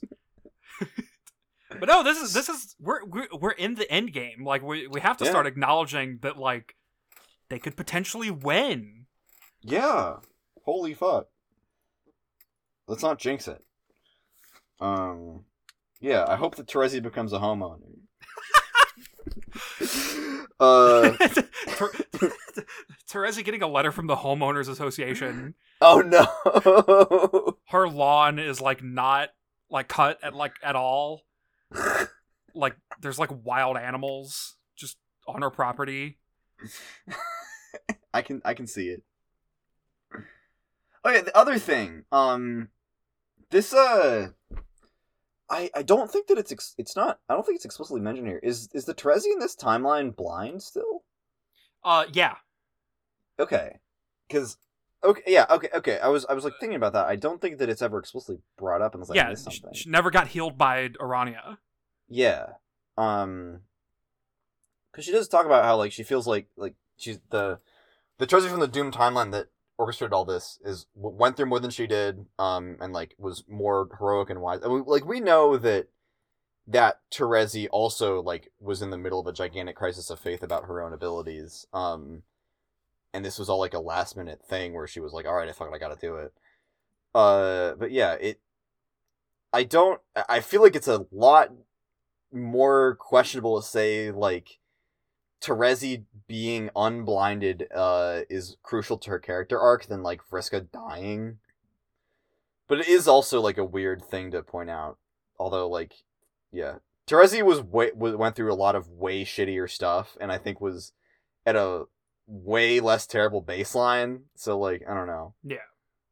It's it's the the Vriska's the one that jumps out, but it's it's it's tough to like remember like oh all these characters are different than the ones that we last met them as they're very different um so yeah uh we now go over to dave who goes over to to roxy and rose and kanaya and proceeds to be really weird yeah. um i don't i don't have much to say other than he just acts really weird. He keeps calling roxy mom. Um keeps making freudian slips galore. Um like i said it's important to remember that this was not just how everybody talked when they were horny uh in 2015 this is this is funny i promise you guys Laugh, I please. you don't have to laugh. You just have to understand it. You just have to understand that this is like Dave is not supposed to sound like he's like being horny in like Twitter replies. yeah. just being weird. Re- it's re- it's rereading this bit in in 2021. It's tough. The the the maybe you should speak for yourself line like nearly Ugh. killed me. It nearly took me out. It, it, I, I can't even put it in I've- words like what it did to me. I felt my soul. I read it and I was like, wait. And I reread it again and I'm like, oh, I feel my soul separating from my mortal body. like, come on, dude. Jesus Christ. Um, yeah. Uh, I don't know how to describe this this whole first chunk. Um, great stuff. Thanks, thanks, Dave. Um, good lord. Oh. The the oh my dick yes line as well. like come on, dude. I, I do love Rose just being like Dave, please Yeah. be normal. Um, it's like not it's not helped that much by Roxy being like you'd like anyone, um, which is it, it's less weird. It that like the the Roxy being like uh, you ever kiss anybody is like just more. It wouldn't be weird except that Dave has already made it weird. I Yeah. think. Um, that just reads like like just playful ribbing. Um, like just Roxy teasing him, which I think ironically uh makes her feel more like a mom figure that like she's teasing him about that stuff. Yeah. Um, I don't know. Uh, they they continue to talk. Uh, Dave dodges the question of whether he's ever uh, kissed anybody, um, which means that he's made out with Karkat. I think. Stop the presses. he's he's he's pretty evasive. I'm just saying. Yeah. Um, and everybody everybody keeps bringing up Davekat, so like, it's, it's, it's a recurring theme. Um, yeah. Uh, we learned that uh that Roxy was a Nintendo kid, um, and Dave was a was a Xbox guy, um, which, which is which is great, I guess. Um, the the conversation eventually turns to something uh, a bit more meaningful from all the small talk, um, which is the topic of the the quest uh in in the game, um, and their their relationships to it. Um, we- they talk about uh how you know Dave kind of had this weird idea about his quest and how it all involved like the dead bird and the breaking the sword and unbreaking the sword and all this shit. Um, and how uh, Rose just kind of tore it all apart. Um, and Dave muses, you know, maybe the whole thing where Rose just went crazy and ripped everything up and then came back to reality was supposed to be her quest from the start. Um, there's some like meta criticism of like the idea of the quest being gamified, which like I don't know. I think the the the concept of the the, the personal quest in Super is like one of the coolest things about the first half of the comic. Yeah. Um but yeah, I yeah, I don't think it's in I don't think that like it's entirely like Hussie being like this is a stupid idea. But because at the end of this conversation, um Vriska butts in and is like, Yeah, if you ever see your guardian, make sure to just kill it. That one's an asshole. And it just comes across as like so blunt and rude that it's like, yeah, okay, I think that the narrative is still kinda on the side of the concept of the quest. Yeah. like chill jesus christ um but yeah it's it, it the, the the idea like the, the, they're becoming self-aware of their own arcs as characters um anyway uh rose sprite Rose Sprite. rose sprite exists I for- I forgot like how like sudden the the introduction of Rose Sprite is because it's, it's the way it happens in the text is really funny. Yeah, Vriska comes in and she's like, "Yeah, fuck your quest. It's stupid. You should just kill the the, the denizen." And then Rose Sprite just has a line of dialogue, and then the next panel she's floating there. Can we appreciate the faces on this panel? Um, Vriska is. I love that like Vriska's face has been is is edited from the default a little bit. She's like kind of pissed off looking Yeah. and Rose has just taken critical damage. um so yeah, we learned that uh after Roxy buried the dead Rose, Jasper Sprite dug her up and put her into one of the sprites. Great. this is the best thing to happen. This is so fucked up. I don't know how to feel about The this. second best thing to happen. oh my god. Uh, um Rose like freaking out and saying like how meaningless everything is is is a really great reaction because it really is. This is Yeah. like this it this literally is one of the most meaningless things to happen in the comic. I don't doubt it. It's so stupid. Um, like, I we have the consequence of we only have one empty kernel left. Um, it, it, it, there's just two roses now. Um, it's like we're we're seventy five hundred pages in. We don't have time to do another Dave sprite. Um, there's just two roses now. Uh, yeah, Rose has a Rose has a minor breakdown. Um and just kind of is lying on the floor doing a Joker laugh. Um, how stupid this all is, and how, uh, she she sees absolutely no meaning in this uh, as a seer. Um, it's stupid. Uh, she has no arc. It's dumb. and Dave is like, we don't have arcs. We're people, which is really good. Yeah, really really really good line. yeah. Um, let's see. Uh, we have this conversation between Kanaya and Vriska about uh a, a, a bunch of stuff. Um, they talk about the uh Kanaya comes across Kanaya comes across as like old Kanaya. She feels very passive aggressive here. Um, big throwback. Uh, which I don't know. It doesn't feel like a regression. It just is a little bit, you know, Yeah. old school. Um, I don't know. Kanaya came into the comic being pretty good. I don't think that she has far to fall. Um, they talk about uh how Vriska never leaves them alone. Um, and how Kanaya wishes she had some privacy sometimes. Um, that leads into the conversation about the the publicity of romance in general. Um, how uh, Vriska's at a point in her life where the only real kind of romance that she wants to do is the pale variety. She has a really strong um, allegiance with Terezi, uh, and she doesn't really have any desire to uh, go black or red with anybody. Um, get your asexual Vriska mood boards out, everybody. Let's go. Now is your time. Um, talk about uh how Vriska always kind of felt like it was a public affair. Like she always flaunted whatever uh kismesis she had at the time, um, which is funny uh, to think about. Yeah. Um, but yeah, uh, the, the how they just handle it differently. Uh, she says that uh, Karkat, uh, with Karkat, it feels like he's guarding state secrets, um, which is which is great. Um, they uh they bring up uh, the the differences between human and troll culture. Um, how weird it is that humans have families.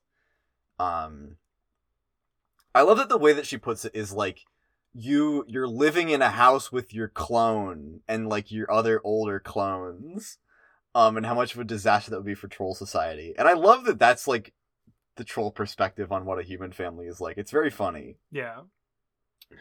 um she's like you know although the the decentralized mating strategy quote unquote uh is definitely less susceptible to being completely fucked up like ours was. Um so they have the topic so that goes to the topic of you know the matriarch and you know bringing back the the troll species um and how you know Kanaya can do it. Uh Vriska has a little bit Vriska Vriska has Vriska has faith in her which is you know uncharacteristically supportive of Vriska at this point um yeah it's it's it's good um and then Karkat storms in and he has a shit fit He really does. this is one of the. This is maybe the most aggressive Karkat shit fit. Um, he really hates Vriska. Like, really. Um, to the point where uh, he he starts about like it being like a black rom thing. Um, so Vriska leaves and Kanaya, uh, takes Karkat aside. She puts her hand on her shoulder and she's like, "Listen, buddy, don't do this." it's so good. yeah. I, I love Kanaya just sincerely being like, "Buddy, not this one." She's not looking for this, and no, just don't. and they uh they part uh with a with a promise to to have an academic discussion about this whole thing at some point later. Um, because at the end of the day, they are both fucking romance novel nerds. Yeah. I really wish that there was more more of this dynamic between like more of the like they're just both these insufferable romance nerds. I I wish that there there was more than like just this about it. It's so funny. Bro, you want more words in Homestuck? Yeah, I want more You're words. insane. I want more words of Kanaya being a smart person and Karkat being a stupid person. okay, I, yeah, I can respect that. um I'm reminded of the Paradox Space comic where Karkat has like shelves and shelves of romance novels Yeah. like hidden on the meteor. Really good. Really good like concept for content. Um let's see. And there's a what's- the last one?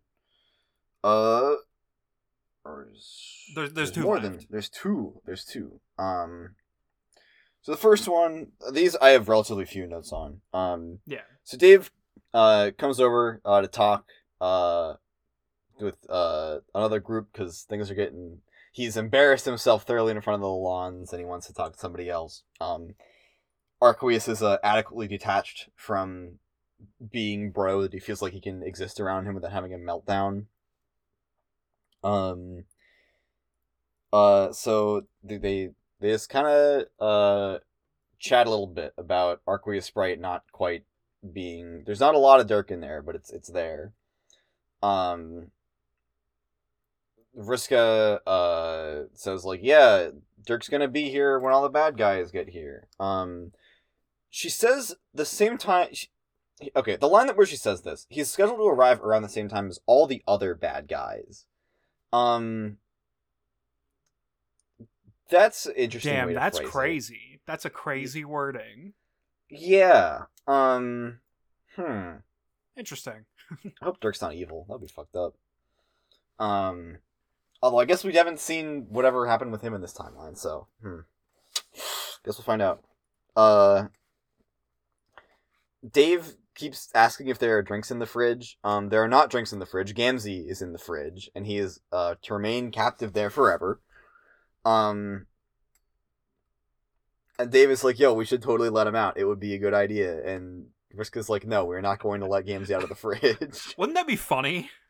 If Gamzee were outside of the fridge? Wouldn't it be funny if we let Gamzee go? That'd be funny, I think. Um, it'd be a good bit. Uh, I love that Dave is like earnestly concerned for Gamzee's well-being. He's like, "You're just gonna let him suffocate in there? You're just gonna let him fucking die?" um, Vriska explains that uh, he'll be fine because he literally, she literally says that he has plot armor Yeah. um because he's relevant to some shit in the new universe. Uh and so her plan is to just drop the fridge in the ocean and let him figure it out. Um interesting. Interesting. I, I I mean around this point, uh I I I Hussie said it somewhere. Or someone said it somewhere. I, I can't remember if it was said in comic or like it was a Hussie post somewhere. But it, it, it was said that there is not a timeline that exists where Gamzee dies.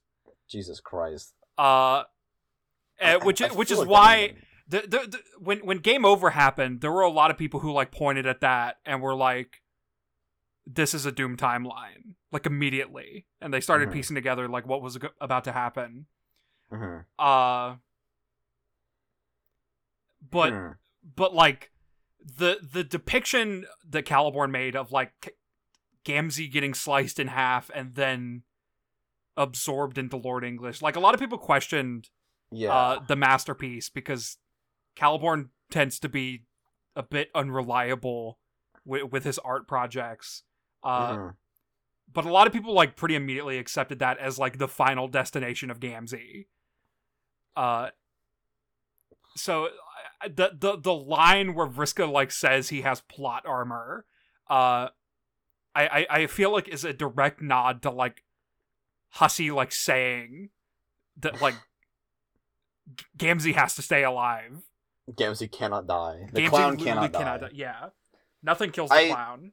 Yeah, I don't remember if it was explicitly stated or not when like there was some part in the Caliborn bits where, you know, where like obviously he kept fucking murdering Gamzee and he was just kept getting back up. Yeah, I don't remember if he, I don't remember if it ever said like Gamzee can't die or not, but probably something like that to that effect. I wouldn't be surprised if Hussie like literally said it. Um, let's see. Uh, Dave keeps talking about how hot uh Jane is. Um, Dave's got to stop. this is this is much funnier to me because it, it she's not like his mom. Yeah. um I don't know. I find this I think this conversation is really is really fucking funny. Um I love the the line uh where Charlie's like, "What would John think?" and Dave is like, "What if we ran an experiment for the rest of our lives where we saw what happens if we never tell him?" it's really good. He just cannot stop being like, "Yeah, dude, Jane is super fucking hot." um and then Roxy is like, "Yeah, you're right." And he's like, "Thank you." Uh great conversation. Um really good. and then at the end when uh Terezi is like, "Dave thinks your mom is hot." And John's like, "What?" so good. So good. Um yeah. Uh and then the the last one um of our of our little select. Uh it is another little heartwarming one. Um and it makes me feel a bit better about about poor poor Jake. Um John and Jake uh, have their own little conversation. Um and it's it's also really nice. Um they they talk about being movie nerds.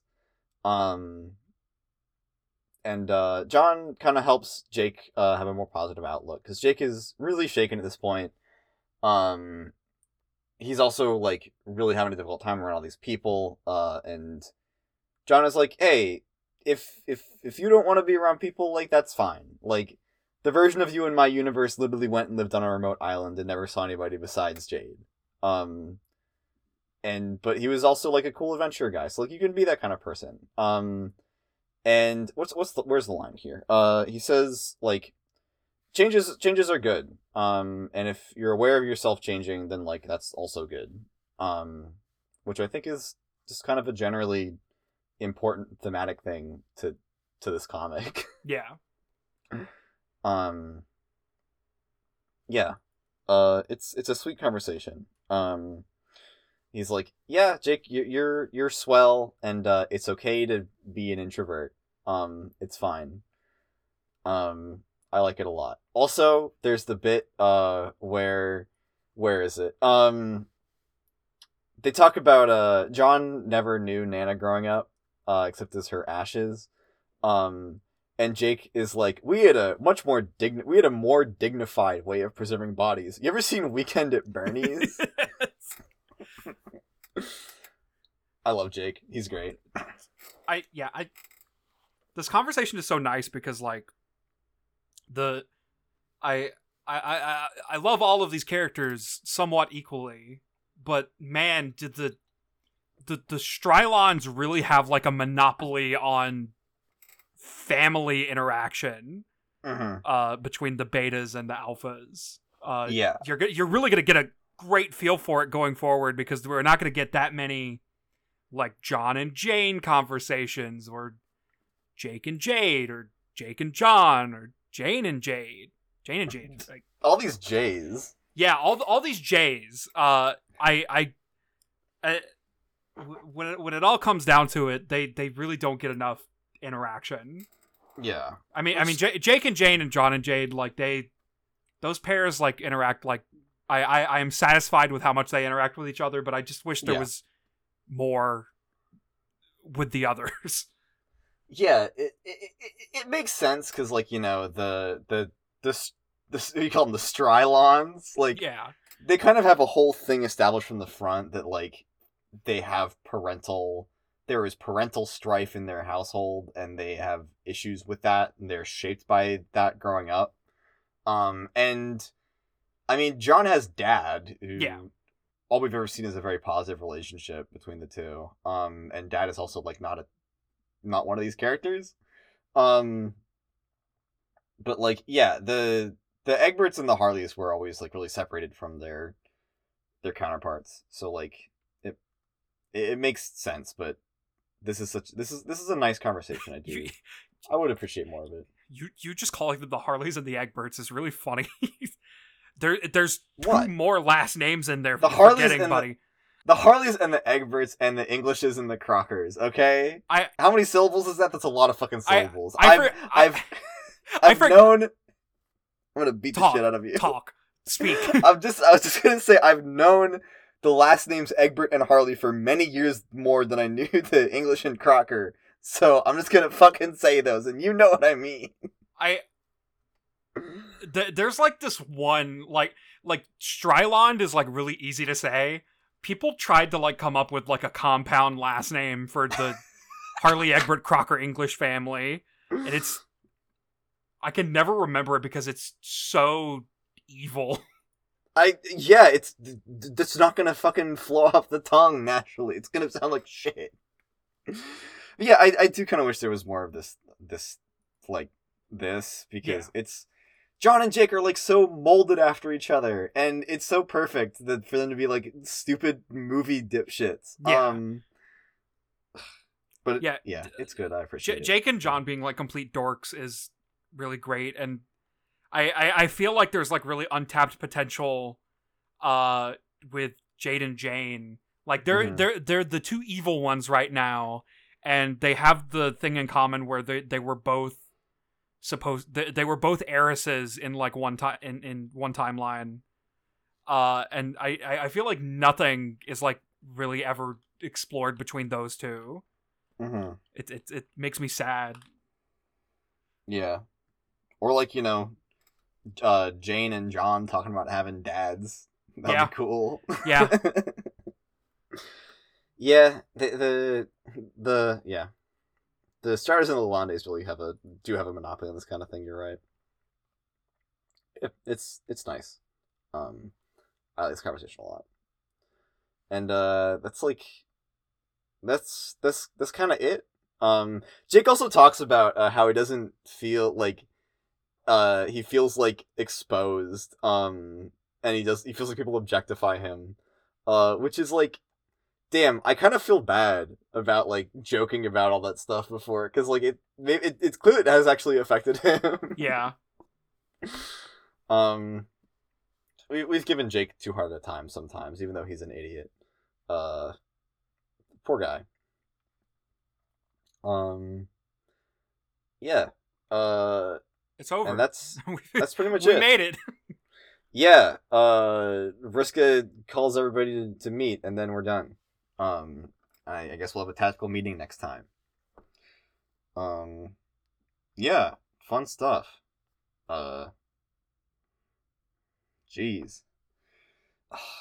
That was a lot of homestuck That was a lot of Homestuck. Uh, it was it, was a, there was a critical mass of homestuck but it was all quality content. Um really really just generally just good good stuff. Um i liked it. Uh i feel weird about the i i like the exploration of all the these characters at this point. Um i still it has made me feel weirder about the retcon timeline. I think maybe the point is that i'm supposed to feel weird about the retcon timeline. Um Yeah. Yeah you are. be- Okay, yeah, because like I can't imagine getting to this point, um, and like looking at the way that like Vriska is behaving and being like, yeah, this whole thing was like good, or like this is supposed to be good, um, because like, yeah, it we've had there's like there's so much good stuff like the Roxy and Rose like is is so good, um, and but then you look over and like Vriska's just the is Vriska from four thousand pages ago, and it's like, oh, this is weird. yeah. So yeah, It- um, Uh, yeah, it's definitely supposed to feel weird because the the comic spends so much time like musing on the fact that there are alternate versions of characters that are out there uh-huh. and it it's like the, the the the comic itself is like hey maybe you should care about all these dead versions of these dead characters because they they're they're just as important as the ones you do care about. And then all of a sudden the comic just pulls the rug out and all and and you you have now lost all but two of the the, the quote unquote relevant characters. And everyone else is just replaced with what was once irrelevant characters. And it yeah, it, yeah, it's it's definitely supposed to feel weird because like it's doing that thing that it, it it was alluding to for like a while about like the relevance of irrelevant versions of characters. yeah, it's like we've been just, like it's been flipped upside down, where it's like, oh, suddenly these versions that were, like, oh, the versions that we were so attached to and acquainted with are like, now they're the dream bubble ghosts. Yeah.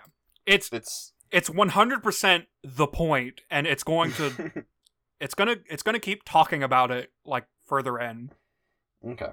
I'm not surprised. It's it, it, it's- pretty clear that like it's supposed to be fucking weird. But yeah, um, what are we reading next week? What are we reading next week? More words obviously.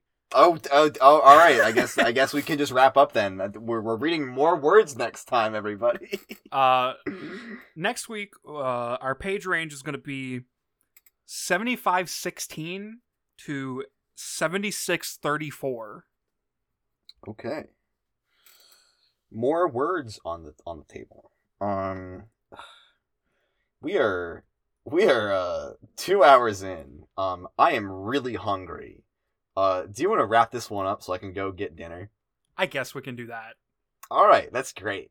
Um, well, in that case, uh, you've been listening to a Homestuck podcast. I am Aidan. And i'm john Uh, John, would you like to thank our lovely patrons? would love to shout out to the big seven caffeine haven gareth f simon martins corin ina e and darsh thank you for money big shout outs. Thank you guys. Uh, if you would like to join uh, those that that uh, rundown of lovely names, you can go to patreon.com slash ahpcast and uh, give us your money. Um, we uh, if you want to give us a little bit of money, then you can get uh, John to read your name at the end of the the episodes. Um, I can also do it if you want me to, but like I, nobody has ever said that, so I guess nobody loves me. Um,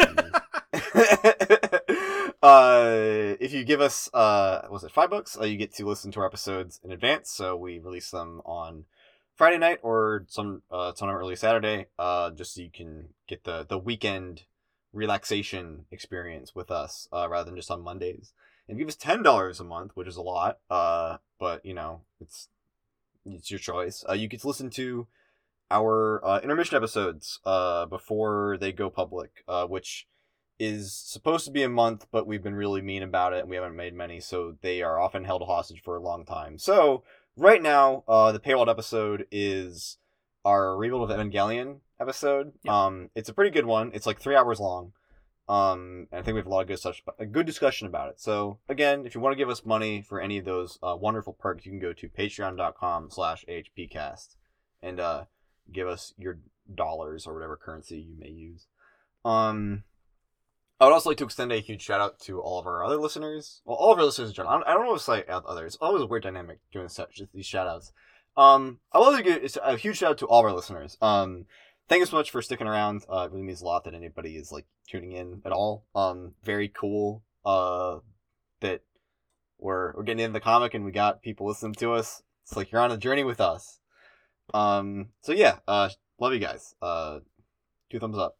Um, really appreciate it. Four thumbs up. Yeah, there you go. Um, I would like to give. I know our last shout out. Our last shout out, as always, is to Alex, our artist and editor. Enables everything we do around here. Uh, we love him. Greatest guy. Uh, shout out to Alex. Uh, thank you. And uh, I guess with that, um, we will see you next week uh, when we continue reading with pages 7516 to 7634. Uh, see you guys next time. See ya.